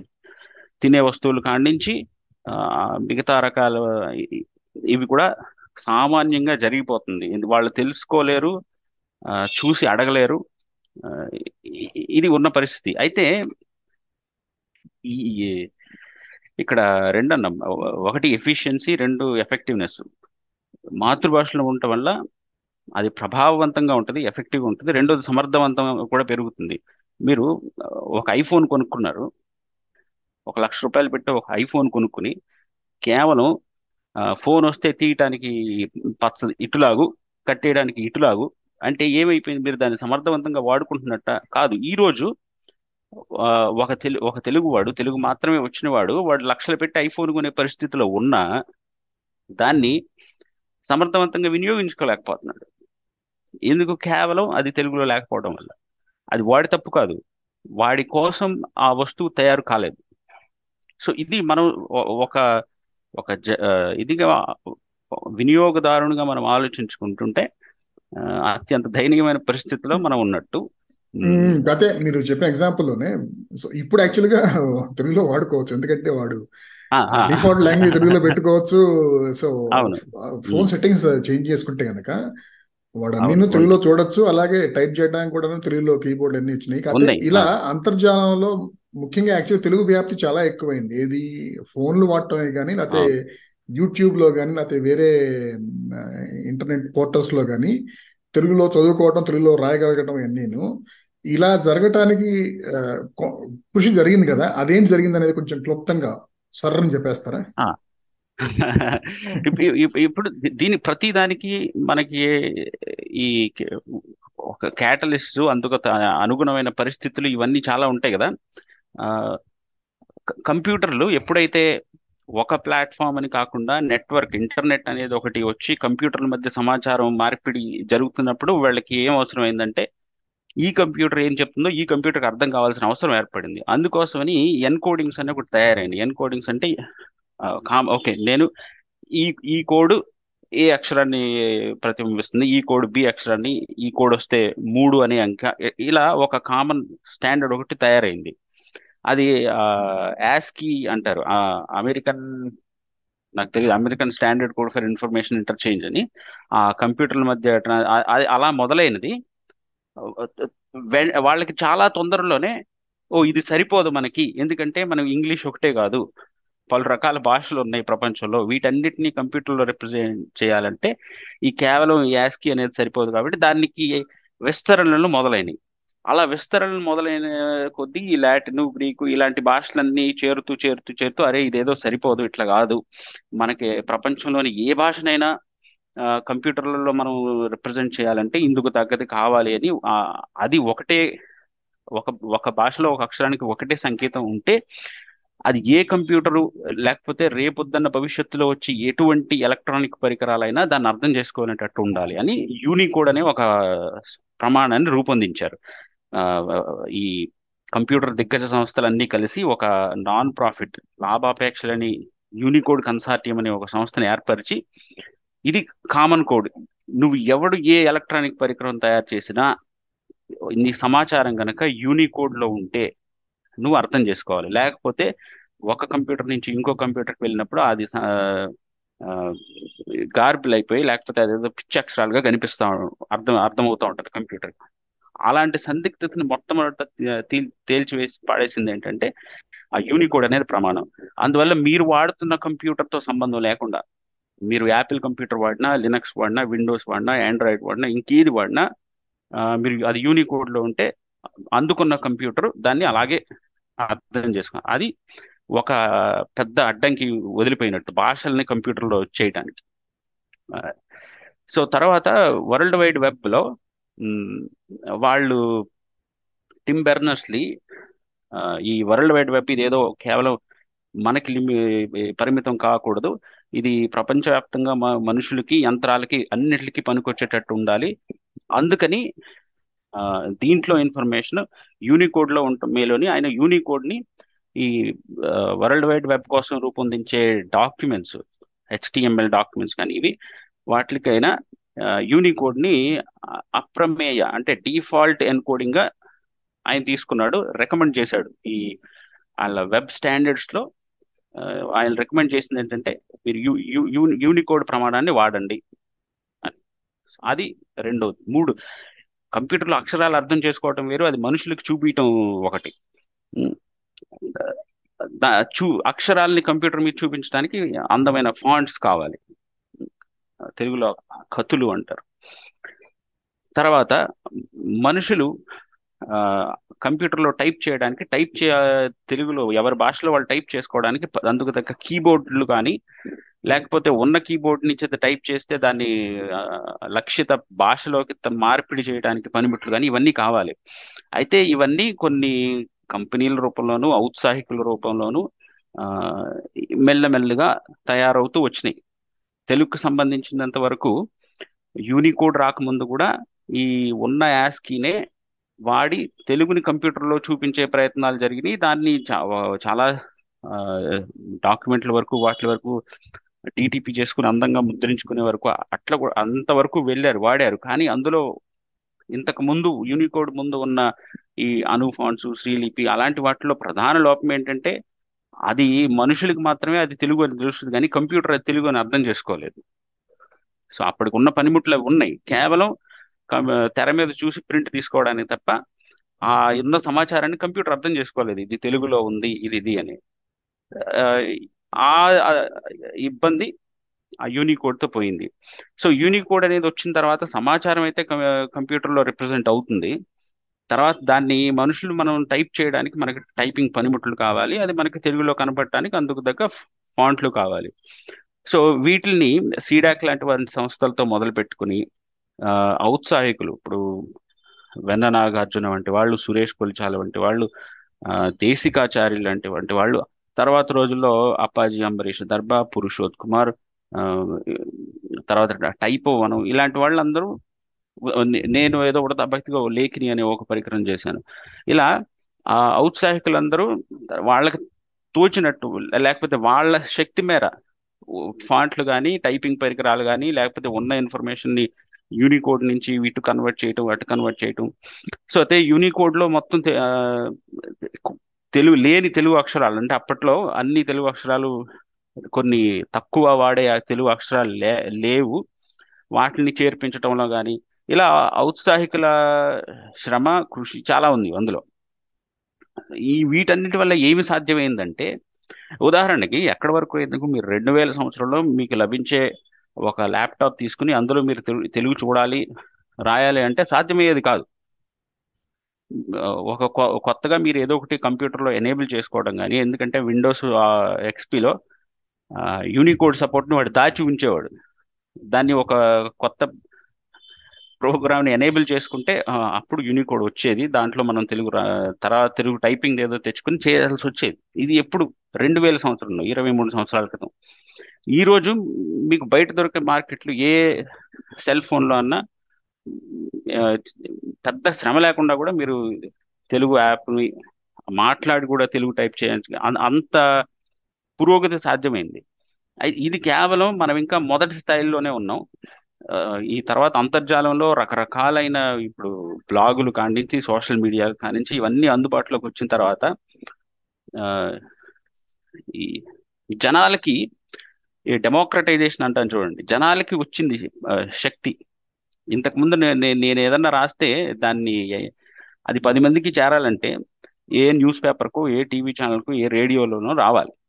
తప్పితే వేరే మార్గం లేదు. లేకపోతే నేనే ఒక పుస్తకం వేయాలి ఖర్చు చేయించుకొని. అది ఈరోజు ఆ మాధ్యమాలు అనేవి ప్రజాస్వామ్యకర ప్రజాస్వామ్యీకృతం అయిపోయినాయి. అంటే ఒక సామాన్యుడు తన తన దగ్గర విషయం ఉంటే దాన్ని పది మందికి చేరవేయడానికి తన సొంత దాదాపు ఖర్చు లేకుండా తన సొంత బ్లాగులో ప్రచురించుకోవచ్చు తన సొంత యూట్యూబ్ ఛానల్లో పెట్టుకోవచ్చు లేకపోతే తన సొంత పాడ్కాస్ట్లో ప్రసారం చేయొచ్చు. ఇట్లా అనేక రకాలైన అవకాశాలు సామాన్యులకు అందుబాటులో వచ్చినాయి మొట్టమొదటిసారి. ఆ తర్వాత చవకైన అంతర్జాలం జియో రూపంలో కానీ ఈ కొత్త సాంకేతిక విప్లవంలో అదొకటి ఆ, అంతర్జాలం ప్రజలకు చేరువై వాళ్ళు వాళ్ళు తమని తాము ఎక్స్ప్రెస్ చేసుకోగలుగుతున్నారు. మొట్టమొదట ఎలా ఉంటుందంటే ఇదంతా వినోదం వరకే ఉంటుంది పరిమితం అవుతుంది. వినోదాన్ని కన్జ్యూమ్ చేసుకునే వరకే ఉంటుంది. సినిమాలు చూడటం ఇంటర్వ్యూలు చూడటం ఇది చిన్న చిన్న ఏవో చూడటం ఆ, వినోదం వరకే పరిమితం అయిపోతుంది మొట్టమొదట. తర్వాత వీళ్ళు ఆ, సృష్టికర్తలుగా మారుతారు. అరే మనమే ఎందుకు చేయకూడదు? వీడెవడో చిన్న సింపుల్గా డాన్స్ చేసి చేసాడు అది చాలా పాపులర్ అయిపోయింది. మనం కూడా చేయొచ్చు కదా అని వీళ్ళు మెల్లగా ఈ మాధ్యమాల్లో సృష్టించడం మొదలు పెడతారు. వీడికి తెలిసింది ఏదో చిన్నది. ఓ ఇప్పుడు ఈ ఒక ఇటువంటి రకమైన ఒక ట్యాప్ని మీకు మీరే రిపేర్ చేసుకోవచ్చు. ఎలాగో ఈ వీడియోలో చూడండి.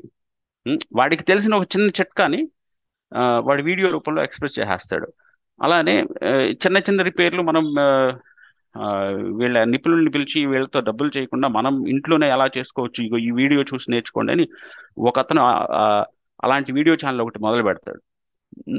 ఇలా ఆ క్రియ జనాల దగ్గరికి వచ్చేసరికి ఆ ఎక్స్పోనెన్షియల్ గ్రోత్ అనేది ఇంకా మనం మొదటి మొదటి స్థాయిలోనే చూస్తున్నాం. ఇంకొకటి చెప్పాల్సింది ఏంటంటే ఉదాహరణకి రెండు వేల పన్నెండు పదిహేను వరకు కూడా అంతర్జాలాన్ని ఎక్కువగా ఎవరు వాడేవాళ్ళు అంటే ఇంగ్లీష్ తెలిసిన వాళ్ళు ఇంగ్లీష్ తెలిసిన వాళ్ళే వాడేవాళ్ళు. ఎందుకంటే మిగతా జనానికి అది అందుబాటులో లేదు. ఈ జియో విప్లవం అనుకోండి చౌకైన స్మార్ట్ ఫోన్లు అనుకోండి తర్వాత ఇంగ్ ఇంగ్లీషు రాని వాళ్ళు అంతర్జాలాన్ని వాడటం మొదలు పెట్టారు సో మొదటి రోజుల్లో ఆ వాడుక కేవలం వినోద ప్రధానంగాను వినిమయ ప్రధానంగాను ఉన్నా అది మెల్లగా క్రియేషన్ వైపు బయలుదేరుతుంది.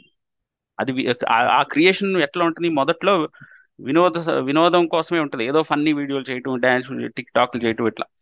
తర్వాత మెల్లిగా ఇలాంటి పనులకి అవసరమైన వాటికి ఈ మెలకువలని ఇవి ఇట్లా మొదలవుతుంది. తర్వాత ఇంకొంచెం సీరియస్ విషయం యాడ్ అవుతూ ఉంటుంది. ఇది మనకి కోవిడ్ మొదటి రోజుల్లో రోజుకి రెండు కేసులు మూడు కేసులు నాలుగు కేసులు ఇట్లా వచ్చాయి. మనం ఒక రెండు రోజులు కళ్ళు మూసుకుని ఉంటే మళ్ళీ తర్వాత వారం రోజులకి పదుల సంఖ్యలో వచ్చాయి. తర్వాత వందల సంఖ్యలో. దీన్ని మనం ఎక్స్పోనెన్షియల్ గ్రోత్ అంటారు. మనకి మొదటి ఫేజ్లో చిన్న చిన్న నంబర్లోనే ఉండుంటుంటది కానీ తర్వాత ఒక రెండు నెలలు మూడు నెలలు ఆగి చూసేసరికి మనకి వేలల్లోనూ లక్షల్లోనూ ఉంటుంది. దీన్ని అచ్చ తెలుగులో ఇబ్బడి ముబ్బడి పెరుగుదల అంటారు. ఇబ్బడి అంటే రెండు రెట్లు ముబ్బడి అంటే మూడు రెట్లు. అంత దాన్ని మనం అనూహ్యం ఆ పెరుగుదల. ఈ రోజు మనం చూస్తుంది అదే. ఒక ఒక పదిహేను ఇరవై సంవత్సరాల క్రితం ఇరవై పాతిక సంవత్సరాల క్రితం అనుకోండి. తెలుగులో టీవీ ప్రసారాలు ఎన్నో ఎంత ఎంతసేపు వచ్చాయి రోజుకి? ఆ ఒక గంట రెండు గంటలు వచ్చాయి రోజుకి. తర్వాత ఈటీవీ ఇలాంటి ఛానళ్ళు మొదలైన తర్వాత అది రోజులో ఇరవై గంటలకి ఇరవై నాలుగు గంటలకి పెరిగింది. అలాంటిది దాని తర్వాత సంవత్సరమే ఇరవై నాలుగు గంటల ప్రసారాలు ఇచ్చే తెలుగు ఛానళ్ళు ఒక మూడు నాలుగో వచ్చినాయి. ఆ తర్వాత టైంకి ఆ యొక్క పది పదిహేను ఇరవై ముప్పై ఈ రోజు చూసుకుంటే ఒక వంద వంద ఛానళ్ళు ఇరవై నాలుగు గంటల తెలుగు ఛానళ్ళు ఉన్నాయి. అది వదిలేసిన యూట్యూబ్లో ఇంకెన్ని ఛానళ్ళు ఉన్నాయి? సో ఇదంతా కలిసి చూసుకుంటే మనకి తెలుగులో కేవలం వీడియో రూపంలోనే చూసుకుంటే ఎంత తెలుగు కాంటెంట్ క్రియేట్ అవుతుంది? ఇది ఒక విస్ఫోటనం అనమాట మనకి కంటికి కనపడని విస్ఫోటనం అది. దాన్ని. అదే అదే. మీరు మీరు చెప్పినట్టే కొనసాగిస్తూనే దానికి కోవిడ్ ముందే ఈ గూగుల్లో ఎవరో ఒక సర్వే కూడా నిర్వహించినట్టున్నారు భారతదేశంలో. ఏంటంటే వాళ్ళు గమనించింది ఏంటంటే ఆన్లైన్ కంటెంట్ ఏదైతే ఉందో అది ఏ భాషలో కన్జ్యూమ్ చేస్తున్నారు ఎక్కువ అని చెప్పేసి చూస్తే గనక ఎక్కువ మంది భారతీయులు తమ మాతృభాషలో కన్జ్యూమ్ చేస్తున్నారు అందులోనూ ముఖ్యంగా తెలుగు వారు దాదాపు వాళ్ళు కన్జ్యూమ్ చేసే కంటెంట్ అది యూట్యూబ్లో కావచ్చు వాట్సాప్లో కావచ్చు. న్యూస్ పోర్టల్ కావచ్చు ఏదైనా సరే almost ninety three percent content Telugu వాళ్ళు తమ మాతృభాషలోనే కన్జ్యూమ్ చేస్తున్నారని తెలిసింది ఆ టైప్లో ఎప్పుడైతే ఇలా తెలుగులో కంటెంట్ క్రియేట్ చేయటం కన్జ్యూమ్ చేయటం ఎప్పుడైతే ఈజీ అయిపోయిందో జనబాహుళ్యానికి ఇలా పెరుగుతా పో పోయిందో ఆ విషయం ప్రైవేట్ సంస్థలు కూడా అర్థమైంది ఎప్పుడైతే అర్థమైందో ఆ విషయం ప్రైవేట్ సంస్థలు ఏంటంటే గవ గవర్నమెంట్ లాగా ఎవరో వచ్చి వాళ్ళకి అర్జీలు పెట్టి కాళ్ళ వెళ్ళ పట్టి తప్పితే చేసే వ్యవహారం కాదు కదా. ప్రైవేట్ సంస్థలు ఏంటంటే జనం ఎటు పోతున్నారో మనం అటు పోదాం దాన్ని మనం ఉపయోగించుకుందాం అంతే. చూస్తారు కదా. సో ఆ రకంగా ఇప్పుడు చాలా వరకు మీరు మొబైల్ యాప్స్ చూస్తే గనక ఒక అమె- అమెజాన్ కావచ్చు ఇంకేదైనా కావచ్చు అది లాంగ్వేజ్ సెట్టింగ్ తెలుగులో పెట్టి తెలుగులోనే వ్యవహారం నడుపుకోవచ్చు అన్నమాట దాంట్లో. గూగుల్ వాడి దాదాపు అన్ని సేవల్లోనూ తెలుగు ఉంది మ్యాప్స్ ఉమ్, నేను యాక్చువల్ గూగుల్ మ్యాప్స్ తెలుగులోనే. పెట్టుకుని నడుపుతా ఉంటాను. అది కొంచెం విచిత్రంగా వింటా ఉంటాయి కనుక ఈశాన్యం నేను ఇప్పుడు ఈ- ఈశాన్యం అని ఈశాన్యం ఆలోచిస్తా ఉంటాను. రెండు వందల మీటర్ల అనంతరం కుడివైపుకి తిరగండి అంటది. అంటే ఇది మనం వాడే కొద్దీ ఈ ఈ భాష కూడా మనకి తగ్గట్టు మారుతూ ఉంటది. ఇప్పుడు వాడేదో కొంచెం ఫార్మల్ అలాంటి దాంతో ట్రైనింగ్ ఇచ్చి ఉంటాడు రేపొద్దున మన మన జనాలందరూ ఇన్ని యూట్యూబ్ వీడియోలు ఇన్ని ఇది చేసిన తర్వాత వీటి నుంచి ఇది కంప్యూటర్ నేర్చుకుంటూ మొదలుపెట్టి చాలా మెరుగవుతుంది. దాంట్లో పెద్ద సందేహం అయితే ఏమీ లేదు. సో ఆ రకంగా ఆ రకంగా అంతర్జాలం విషయానికి వస్తే గనక ప్రస్తుతం అంతాను బాగానే జరుగుతుంది లేకపోతే అన్న సమస్యలు ఉన్నాయా? అంటే కొంతమంది నడుం గట్టి అని చేయాల్సిన పూనుకుని చేయాల్సిన విషయాలు ఉన్నాయా? లేకపోతే అంత బాగా నడుస్తుందా? ఇక్కడ నేను ఈ ఎవరిలో ఏదో ఒకటి ప్రత్యేకంగా ఇది చెయ్యాలి ఇది ఆ స్థితి దాటిపోయిందండి. మన తెలు తెలుగు వరకు అయితే ఆ స్థితిని దాటేసాం. అది ఒక మనం ఆ గ్రోత్ ట్రాక్లోనే ఉన్నాం. కాకపోతే పని చేయాల్సిన అంశాలు మాత్రం ఎప్పటికీ ఉంటానే ఉంటాయి. కొన్ని చెప్పుకోవచ్చు. ఉదాహరణకి ఒకటి లోకలైజేషన్ అనేది ఒకటి. ఆ, దాంట్లో చాలా జరగాల్సి ఉంది ఇంకా. ఇప్పుడు ఏదో ఊబర్ లాంటి గూగుల్ లాంటి వాళ్ళు కొంతమంది కొంతవరకు ఆ తెలుగు స్థానికీకరణ మీద చేసిన అది అంత మనల్ని మెప్పించే విధంగా ఉండదు. ఒక సా- సామాన్య తెలుగువాడికి ఇది తెలుగులో ఉంది చాలా బాగుంది నాకు అర్థం అవుతుంది అనే ఇదిగా ఉండదు. కొంచెం ఏదో ఎక్కడో అసౌకర్యంగా ఉంటది. ఆ ఆ భాషని కొంచెం సంస్కరించాలి. ఉదాహరణకి మనం గిడుగు రామ్మూర్తి పంతుల్లాగా అంతర్జాలానికి కూడాను ఒక గిడుగు రామ్మూర్తి పంతులు వచ్చి ఎవరైనా వాడుక భాషలో చెప్పండి నాయన. గ్రాంధిక భాష కాకుండా అని అది గ్రాంధికం కూడా కాదు. అది అది ఒక దారుణమైన విషయం ఏంటంటే అది గ్రాంధికం కూడా కాదు. అది ఏంటంటే ఒక కృత్రిమమైన తెలుగు. అది బా పద పదానికి పదం అనువాదం చేసి అట్లా ఆ తెలుగు నేటివిటీ పోయిన తెలుగు. అనువాదమనే కాదు అంటే మీరు చెప్పేదేమో గూగుల్ మ్యాప్స్ అలా అలాంటి సంబంధించి. నేను తెలుగు సెట్టింగ్స్ నాది స్మార్ట్ ఫోన్ సెట్టింగ్ తెలుగులో మార్చుకుంటే ఒకసారి సెట్టింగ్స్లో కొన్ని చేంజ్ చేయాల్సి వస్తే కనుక అక్కడ ఒక పదం ఉంటుంది. ఆ పదం ఏంటో నాకు అర్థం కాదు. అంటే అది ఇంగ్లీష్లో ఈజీగా అర్థం అవుతుంది ఏంటంటే okay do you want to increase saturation. అనుకుందాం. ఇక్కడ తెలుగులో దానికి ఏదో పర్యాయ పదం కదా. ఏదో. పెడతారు. అది ఇదేంటి మన భాషనా? అసలు దీని అర్థం ఏంటి అనేది కూడా అర్థం కదా అనమాట అందువల్ల నేను మళ్ళీ ఇంగ్లీష్ మార్చుకుని ఓహో ఇది సాచురేషన్ అని చెప్పేసి చేస్తా ఉంటాను అనమాట నేను. ఇదైతే ఒక సమస్య ఉందండి. ఎందుకంటే మనకి ఆ పదజాలం ఏర్పడలేదు. కొంచెం మనకి రోజువారీ సంభాషణల వరకు తెలుగు ఓకే మనం ఇచ్చేస్తాం మనకి తెలుగు యొక్క అకాడమిక్ ఇది లేదు కాబట్టి ఈ పదజాలం అనేది ఏర్పడలేదు. ఇది ఇప్పుడిప్పుడు ఏర్పడుతుంది. కొంతవరకు కొంత స్టాండర్డైజ్ చేసే ప్రయత్నాలు కూడా జరిగినాయి. ఈ స్థానికీకరణలో వాడాల్సిన పదజాలం ఏంటి? అలాగే ఈ కంప్యూటర్ రంగంలో ఈ సాధారణంగా ఉంచే వాడుకలకి మనం వేట్లకి ఏ పదాలు వాడాలి? ఇది ఒకటి ఉంది ఇంతకు తెలిసి కాకపోతే రెండవది తర్వాత నాన్ ప్రాఫిట్ ఇక్కడ వ్యాపార కమర్షియల్ రంగం ఎంత ఉందో నాన్ ప్రాఫిట్ రంగంలో కూడా అనేకమైన అవకాశాలు ఉన్నాయి. ఉదాహరణకి ఫై ఫైర్ ఫాక్స్ లాంటి వెబ్ బ్రౌజరు వికీపీడియా లాంటి ఒక పెద్ద సమాచార వనరు ఓపెన్ స్ట్రీట్ మ్యాప్ లాంటి గూగుల్ మ్యాప్కి ప్రత్యామ్నాయంగా ఉపయోగపడే ఒక సేవ లేకపోతే కొన్ని వాయిస్ టు స్పీచ్ లాంటివి మొజిల్లా వాళ్ళదే కామన్ వాయిస్ అనే ఒక ప్రాజెక్ట్ ఉంది. ఇంకా చాలా ఓపెన్ సోర్స్లో ఇలాంటివన్నీ ఉన్నాయి. వీటిల్లో తెలుగు వాళ్ళ పాల్గొలు పెరగాల్సి ఉంది. వాటిలో తెలుగు సంబంధించి పెరగాల్సి ఉంది. దానివల్ల ఉపయోగం ఏంటంటే మనం కేవలం ఈ వాణిజ్య సంస్థల వాటిలోనే ఉండిపోకుండా మనకి ప్రత్యామ్నాయ అవసరాలు కూడా ఉండాలి. సో ఈ రోజు గూగుల్ గూగుల్ మ్యాప్స్ తర్వాత గూగుల్ వాడు అందరూ బాగా వాడేస్తారు కానీ డబ్బులు ఛార్జ్ చేయడం మొదలుపెట్టి లేకపోతే వాడికి ఏదో సమస్య వచ్చి వాడిపోతే మనకి ఇంకొకటి ఏదో ఉండాలిగా ప్రత్యామ్నాయంగా. సో ఆ విధంగా ఈ స్వేచ్ఛా సమాచార వనరులు అనే కాన్సెప్ట్లో ఇక్కడ వికీపీడియాతో మొదలు మొదలుకొని ఈ ఓపెన్ వాయిస్ డేటాబేస్ కాడి నుంచి ఈ ఓపెన్ మ్యాప్స్ కాడి నుంచి ఇవన్నిట్లోనూ కూడా మన మన మన వాళ్ళ పాల్గొలు పెరిగితే ఆ రిచ్నెస్ ఇది కేవలం ఏ సినిమాల వరకో సీరియల్ వరకో యూట్యూబ్ల వరకో కాకుండా మనకున్న సమాచారం యొక్క సాంద్రత ఎన్ని విస్తృతి రెండు ఉండాలి. ఏ విషయమైనా కానీ మనకి తెలుగులో లభించాలి. ఏ విషయమైనా కూడా ఎంత లోతైన ఇది కూడా అవి రెండు పెరగడానికి మనం చేయాల్సింది ఏంటంటే ప్రత్యేకించి మన పాల్గోలు ఎక్కువ ఉంటే అది పెరుగుతూ ఉంటుంది. ఇంకొక ఉదాహరణ చెప్తాను. మనం మన దగ్గర తెలుగులో మనకి రావాల్సినవి ఏంటి అనేది. ఈరోజు మీ పిల్లవాడి దగ్గరికి వెళ్ళి ఒక అరగంట గమనించండి వాడు యూట్యూబ్లో ఏం చూస్తున్నాడు ఏంటి అనేది. స్థూలంగా వాళ్ళది ఇదే ఉంటుందంటే వాళ్ళకి ఏదో ఒకటి రెండు మూడు ఆసక్తికరమైన అంశాలు ఉంటాయి వాటిని చూస్తూ ఉంటారు. ఉదాహరణకి మొన్న కొన్ని రోజుల క్రితం స్పేస్ ఎక్స్ వాడిది ఒక స్టార్షిప్ అనేది వైఫల్యం చెందింది. అది పూర్తిగా రెండో దశ ఇది అవ్వక దాన్ని పేల్చివేశాడు. ఎందుకు జరిగింది అలాగా? దీని మీద నాకు ఈరోజు మా నా పిల్లవాడికి ఆసక్తికరంగా చెప్పగలిగే యూట్యూబ్ వీడియోలు ఏమైనా ఉన్నాయా? తెలుగులో. నాకు కావాలి. ఎందుకంటే మా వాడు చూస్తాడు.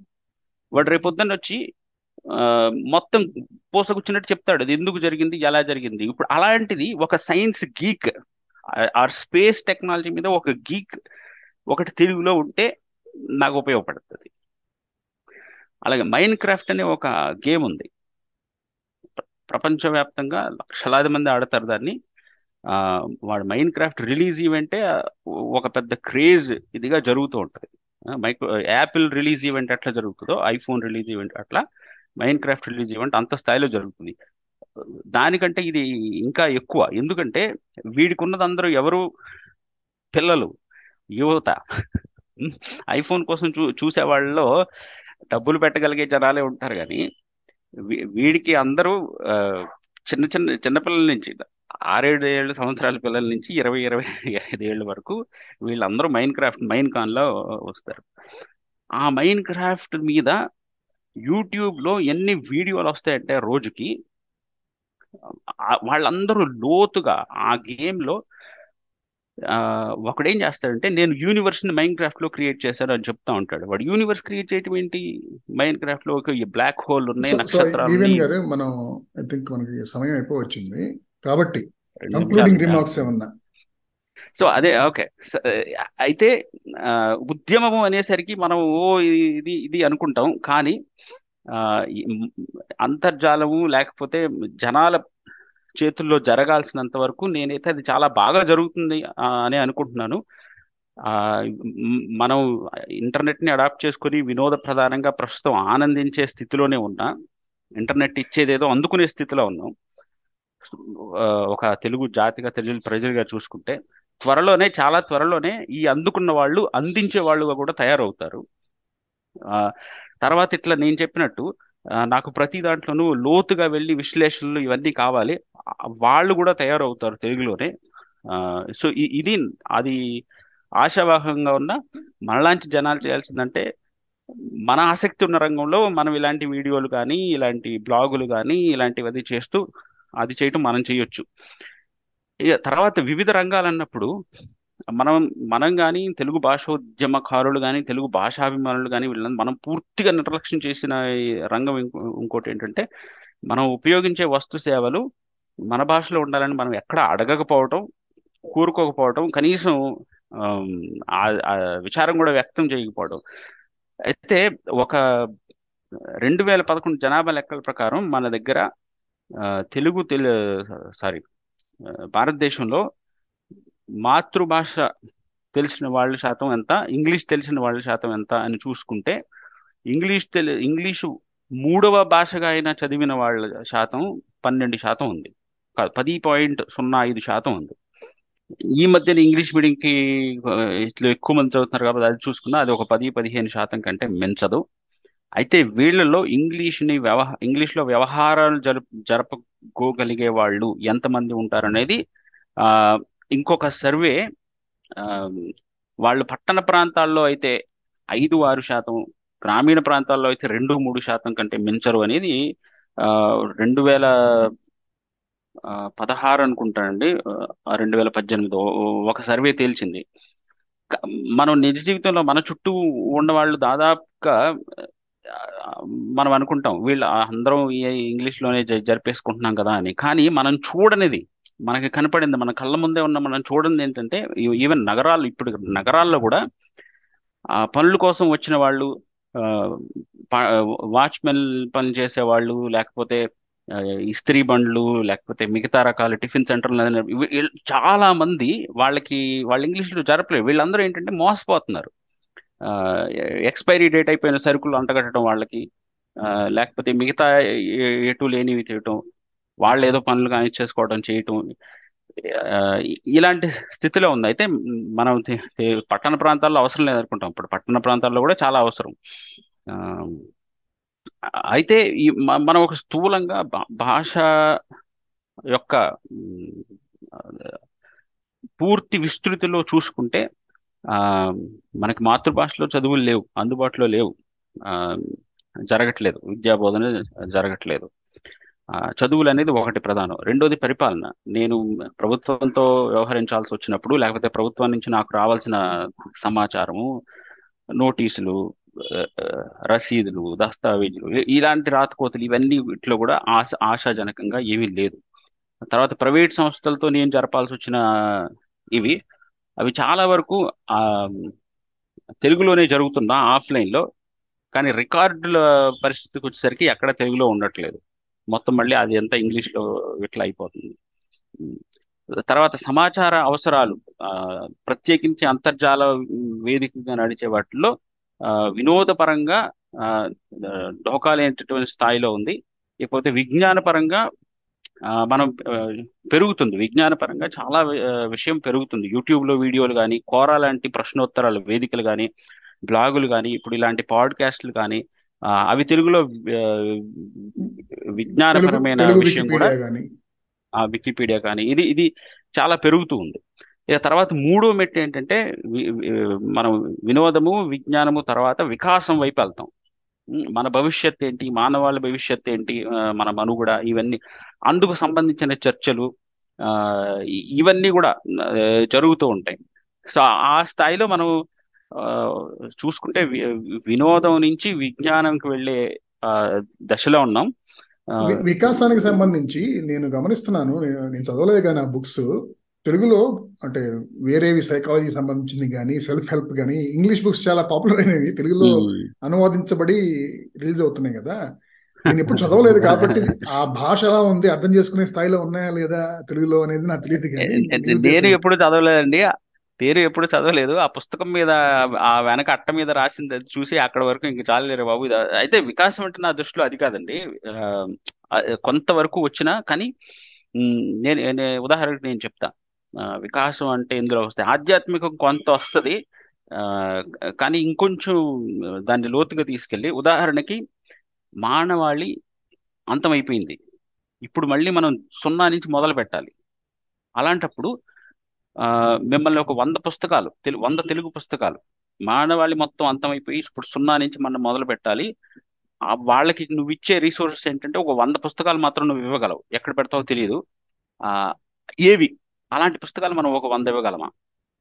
లేకపోతే ఒక పదివేల సంవత్సరాల తర్వాత మన భవిష్యత్తు ఎలా ఉండబోతుంది ఆ, కృత్రిమ మేధతో వచ్చే మనుషు మనకి వచ్చే మార్పులేంటి? మన రాజకీయాల్లోనూ మన సామాజిక సంబంధాల్లోనూ ఆ, ఆర్థికంగాను అన్ని రకాలుగా ఎలాంటి మార్పులు రాబోతుంది ఏంటి? వీటి మీద చర్చలు ఉపచర్చలు అలాంటిది అనమాట అంటే ఒక ఒక ఎలాన్ మస్క్ ఒక ఏదో చర్చలో పాల్గొంటాడు కదా.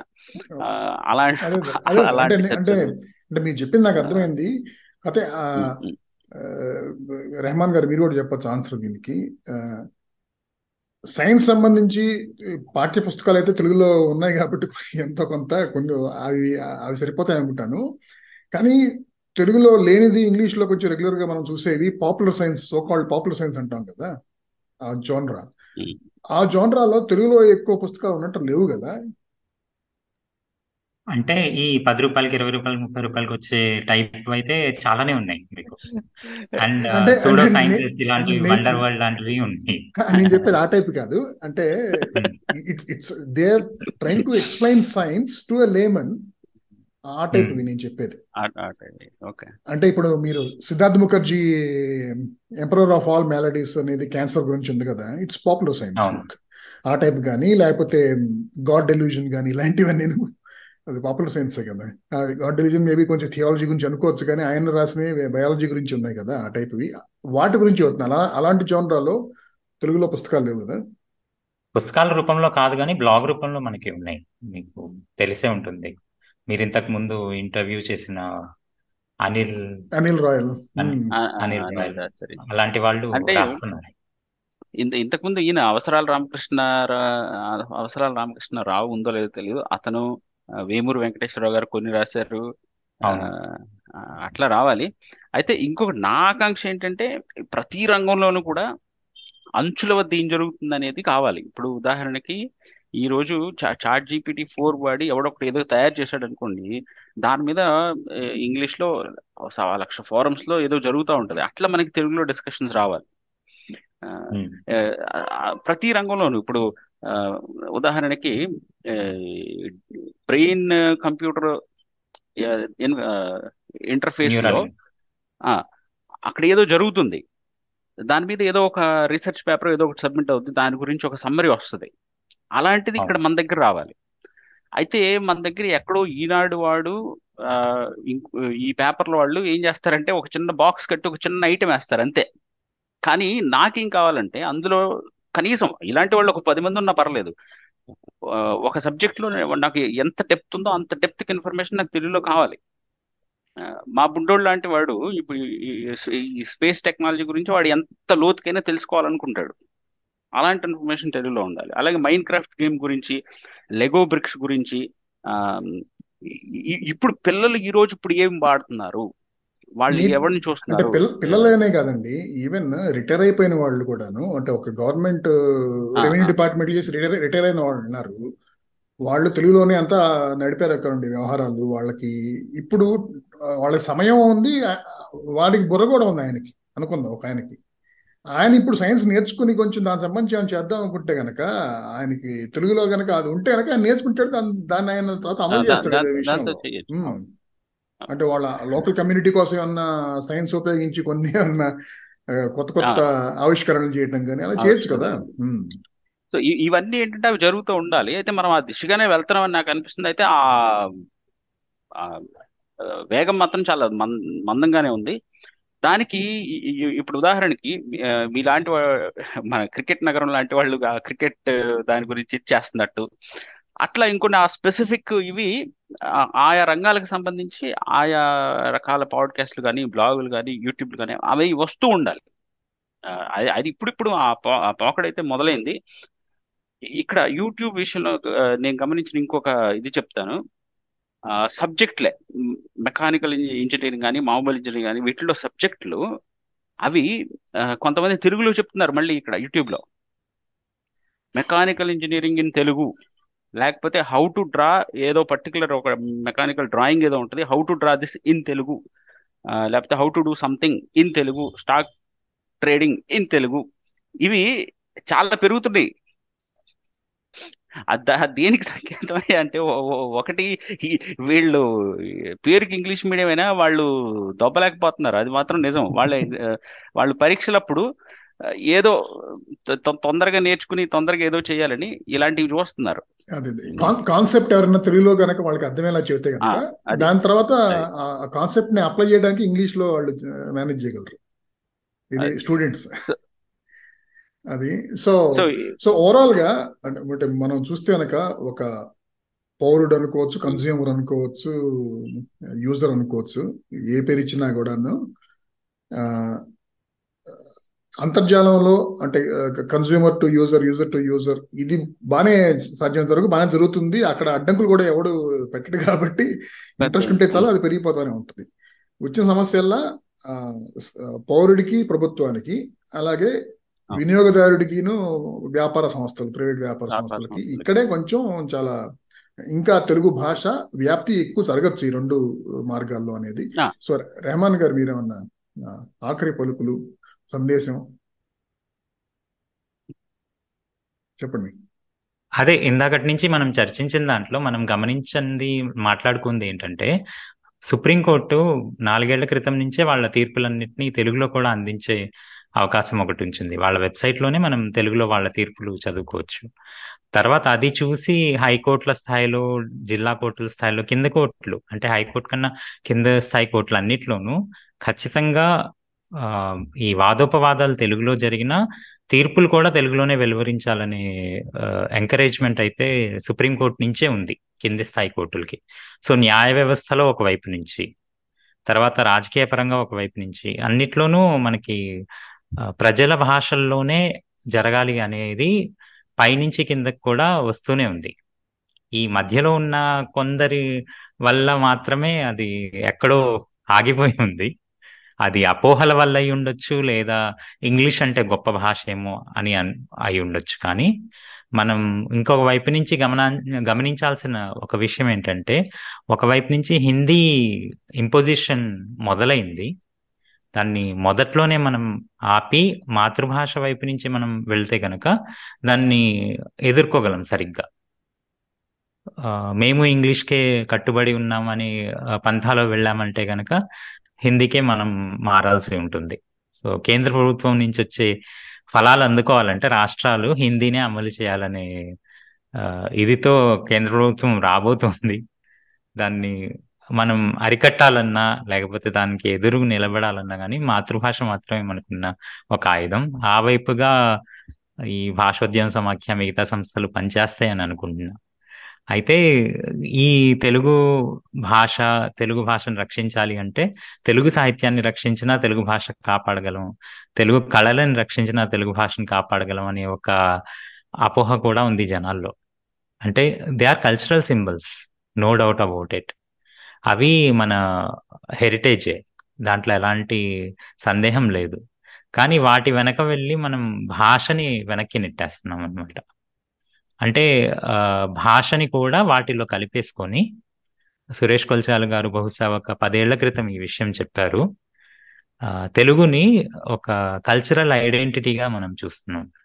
మన బేసిక్ ఐడెంటిటీగా చూడటం తగ్గించి కల్చరల్ ఐడెంటిటీగా చూడటం మొదలు పెట్టాం అంటే రోజు ఫ్యాంట్ షర్ట్ వేసుకొని పండుగ పూట పంచే లాల్చి వేసుకున్నట్టుగా రోజు ఇంగ్లీష్లో మాట్లాడి బయట పండగ పూట ఎప్పుడు ఇంట్లో అప్పుల తెలుగు మాట్లాడటం. ఇలాంటివి చేసే కుటుంబాలు కొన్ని పుట్టుకొచ్చాయి కొత్తగా. అయితే మనం గమనించింది ఏంటంటే మనకి కనిపించే వాళ్ళు మనం ఇంటర్నెట్లో ట్విట్టర్లో మనకు కనిపించే ముఖాలన్నీ కూడా మొత్తం తెలుగు వాళ్ళలో బహుశా ఒక ఐదు శాతమో పది శాతమో అయి ఉండాలి. ఇంకా తక్కువ అయి ఉండొచ్చు. మిగతా తొంభై ఐదు శాతం తొంభై శాతం తెలుగు వాళ్ళు తెలుగులో మాత్రమే అర్థం చేసుకునే వాళ్ళు అక్కడ ఉన్నారు. మనం తయారు చేసే లేకపోతే వాడే వస్తువులు కానీ సేవలు కానీ ఇవన్నీ కానీ తెలుగులో అందుబాటులో ఉంటేనే వాళ్ళకు కూడా బెనిఫిషియల్గా ఉంటుంది. లేదంటే వాళ్ళు ఆ సేవని అందుకోలేరు వినియోగించుకోలేరు. సో కనీసం వారి కోసమైనా మనం మనకున్న స్థాయిలో మనం చేయగలిగినంతలో ఆ, తెలుగు అన్ని రంగాల్లో ఉండేలాగా చూసుకుంటే అదే సరిపోతుంది. అది నేను చెప్పదలుచుకున్నదండి. అవును. చాలా బాగుంది. సో మీ ఇద్దరికి ధన్యవాదాలు. వివన్ గారు మీరు కూడా ఏమన్నా వదులుదాం అనుకున్నారు చివరిలో?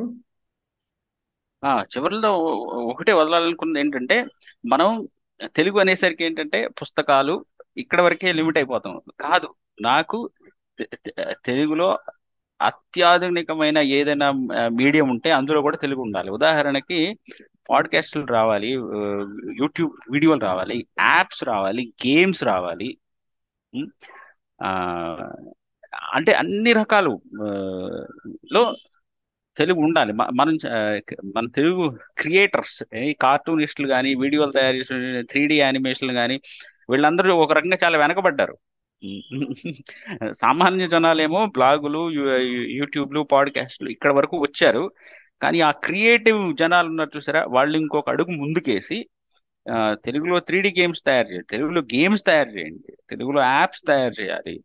ఆ, ఈ అంటే ఈ అభివృద్ధి లేకపోతే ఆ కొత్త ఇది వచ్చి ఎక్కడైతే జరుగుతుందో అక్కడికి వెళ్ళినప్పుడు ఆస్పిరేషన్ ఇప్పుడు జనాలు ఎవడన్నా ఏం చూస్తాడు? వాడి స్థాయి కంటే కొంచెం పైది చూస్తూ ఉంటాడు కదా?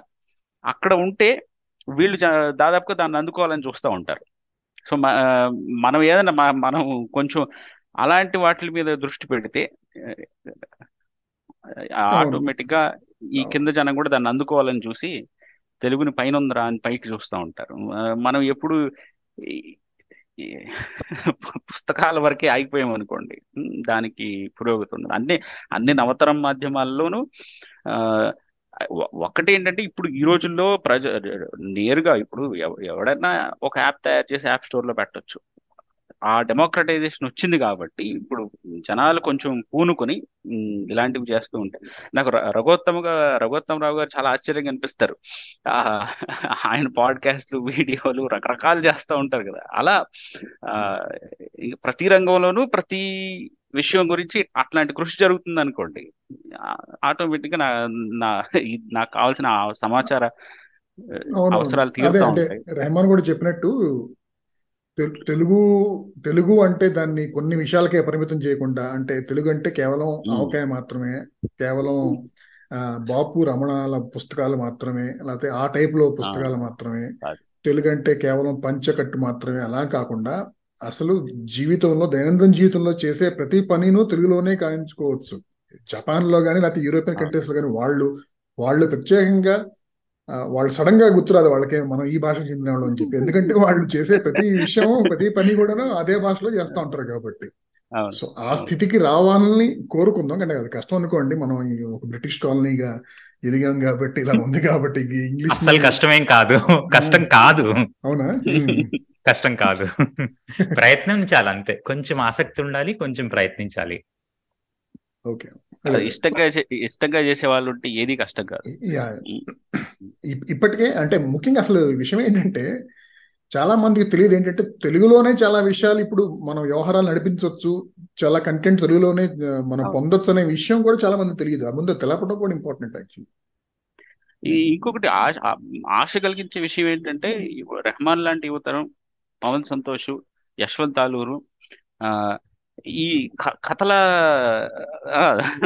నాకు కథల ప్రపంచం చూసారా? వీళ్ళు వీళ్ళు కథల్లో చాలా జరుగుతుందండి. నేను గమనించిన దాంట్లో మల్లికార్జును గౌసు వీళ్ళే కాకుండా సుజాత సిరి మీరు గమనిస్తే వాళ్ళందరూ ఒక కమ్యూనిటీగా అది చాలా మధ్యలో మన చందు గారు ఆ క- కథలు ఆ కథల చుట్టూ చాలా జరుగుతుంది. అది చాలా బాగుంది.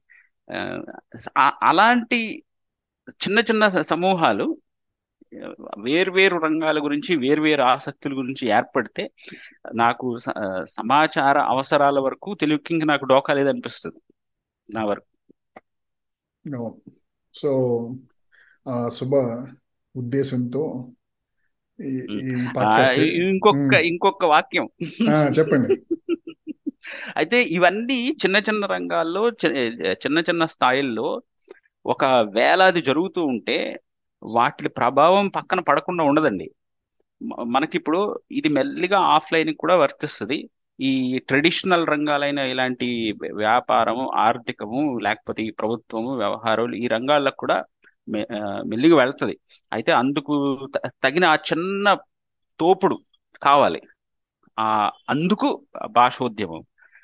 ఇలాంటి వాళ్ళు అక్కడ ఉండి సరైన చోట ముళ్ళుగరతో గుచ్చుతూ ఉంటే కొంచెం పొడుస్తూ ఉంటే ఆ తప్పకుండా పరిస్థితులు మారతాయి. నా నాకైతే అలానే కనిపిస్తుంది. నేను చూస్తున్న డేటా కానీ నేను ఇందాక చెప్పిన ఈ విషయాలు ఇవన్నీ కానీ అయితే మనం తెలుగు మళ్ళీ తలెత్తుకునే తెలుగు నిల నిలబడుతుంది అని నా- నాకు అనిపిస్తుంది.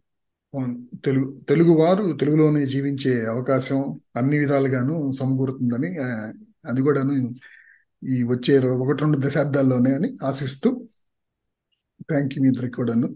ధన్యవాదాలు. ధన్యవాదాలు. సెలవండి. బాయ్. ఉంటా.